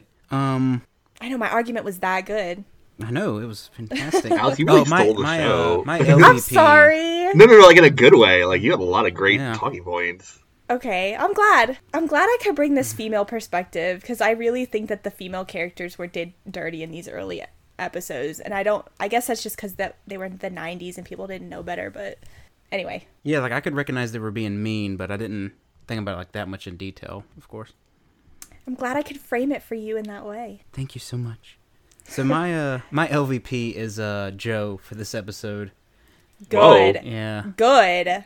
He's your MVP. LVP. LVP. oh, oh, oh, oh! I was like, whoa. Okay. Yeah, I- Joe I don't- belongs in the trash. I don't have an MVP just yet, so I'm trying to stall time by talking about the LVP part. So Joe is really weird and he drops out. And that's the only reason. No, no, there's a bunch of And he has a bowl cut. and he has a bowl cut. But He's a terrible person with terrible hair. Yes, and the picture thing is really weird. The fact that he drops out re- is really weird. The whole like I don't know. He's just kind of just a weird guy. Like he's just there. He reminds me of Mace from that Ewok movie we watched, where he's kind of just there, but he doesn't. Jesus Christ. But he, he like cares for people for the wrong reasons. So And then he dies. and then he, yeah, he's probably not gonna make nobody it. much further. was. Sindel was not even sad. like, Well, she She's had like, Wicket. oh, my brother. Yeah, that's all she needs in life. And It's like, oh, my family died and Mace is dead. Who cares? Whatever. Let's move on. 'cause Sorry, I didn't who mean to jump in and, and interrupt with my Ewok. Whatever. A very famous cultural touchstone, the Ewok movies from the 80s. cares? I think the kind of people that listen to this would also know what we're talking about there. So, or we'll see. it was a And- bad movie. It was a so such an awful movie. And I think my MVP, I think Pikachu does a really good job of battling Cubone because I think that like Pikachu gets pretty like bashed in pretty well by Cubone, but then he comes back and he like annihilates Cubone and is clever. Like Ash is somewhat involved with that, but Pikachu to pull it off is actually really impressive. And the way he and he of course beat Cubone, so he's my MVP. See, I was gonna pick Pikachu for MVP for the sequence where he's playing with the treadmill and no one notices. Oh, yeah. And then Brock pushes up the tower and makes him fall off. Oh. And then he dra- and then he kicks the treadmill and hurts his foot. Oh, Poor Pikachu. I did see that. That was cute. I love that. does Brock purposely do it, or does he think that he's like, just, oh, I'm going to reach over and turn it off? And then. No, he accidentally- leans over to Oh. position himself. it's cute. Uh, my MVP is gonna be Cubone because I like the way it says "a Cubone bone." I don't know if it actually says that in this episode, but I Oh, like that. I love it. because Uh, it's cute. I like the staring contest part, and I like him just like whacking Pikachu on the head with the bone. Um, and I also kind of feel like Cubone got kind of ripped off because Cubone kind of had an implied big storyline in Red and Green, Blue, Yellow, and this is really the only time it ever does anything. I think in season one of any note, so I'm gonna give it to him out of pity Aw. and because his mother's dead. Uh, Do you think that one of the twerps ah, should have got a Cubone? I think it I would think have. it, had they done the anime today, they would have implemented the Cubone Marowak, all that. Brock should have had it. Ooh. The orphan Cubone Well, crying. he's like its the mother mother. stole. create some Yeah. ghost food. Yeah, that makes sense. That'd be too sad. Um, my LVP, I'm gonna give it to Starmie. Oh no, Friggin' blasted. poor thing. Starmie, Starmie should not. Starmie exists to be in the Sensational Sisters synchronized swimming shows and be pretty. It's not a fighter. It's a lover. Oh, poor thing. with seal. Yep, It really tried. that's it. That's it. All right. You guys ready for the poker rap? Oh my god. Oh, Pikachu Austin, go for Squirtle. it. I'll pay money if you can wrap the whole thing. If I can pull up the lyrics. No, you can't pull up the lyrics. That's cheating. Well, I can't only do Electro, Diglett, Meter, and Mankey. How long is the poker rap? Uh, I wanna be the best there ever was. That is not one lyric. It is. Is it? That was Jacob's remix version. To beat Of it. Oh, I couldn't even recognize to it. beat all the rest. Yeah, that's my that's call. my cause. Electro Diglett. Electro, Diglett, Nidoran, and Mankey. Venusaur, Rattata, Firo, Pidgey. Did you cheat and look it up? No. Uh huh. I I, I jode it. You jode it. I underplay jode my it, you took a picture? skills. I underplay my skills. You, Oh. oh, you're, pl- you're playing dumb to so we're impressed and like, oh my god, how'd you know that? He knew all along. If you did just recall that off the top of your head, that's impressive. Thank you. All right. Does that uh? Does anyone have any more thoughts, opinions, or want to express any, ex, express express any concerns? Ash was horny for a girl. Misty imagined herself in Paris, but Paris doesn't exist. She was actually in Kalos. Yay! All right. All right, that's all minutes. I'm done. Okay. so that concludes episode three. Join us next time as the journey continues.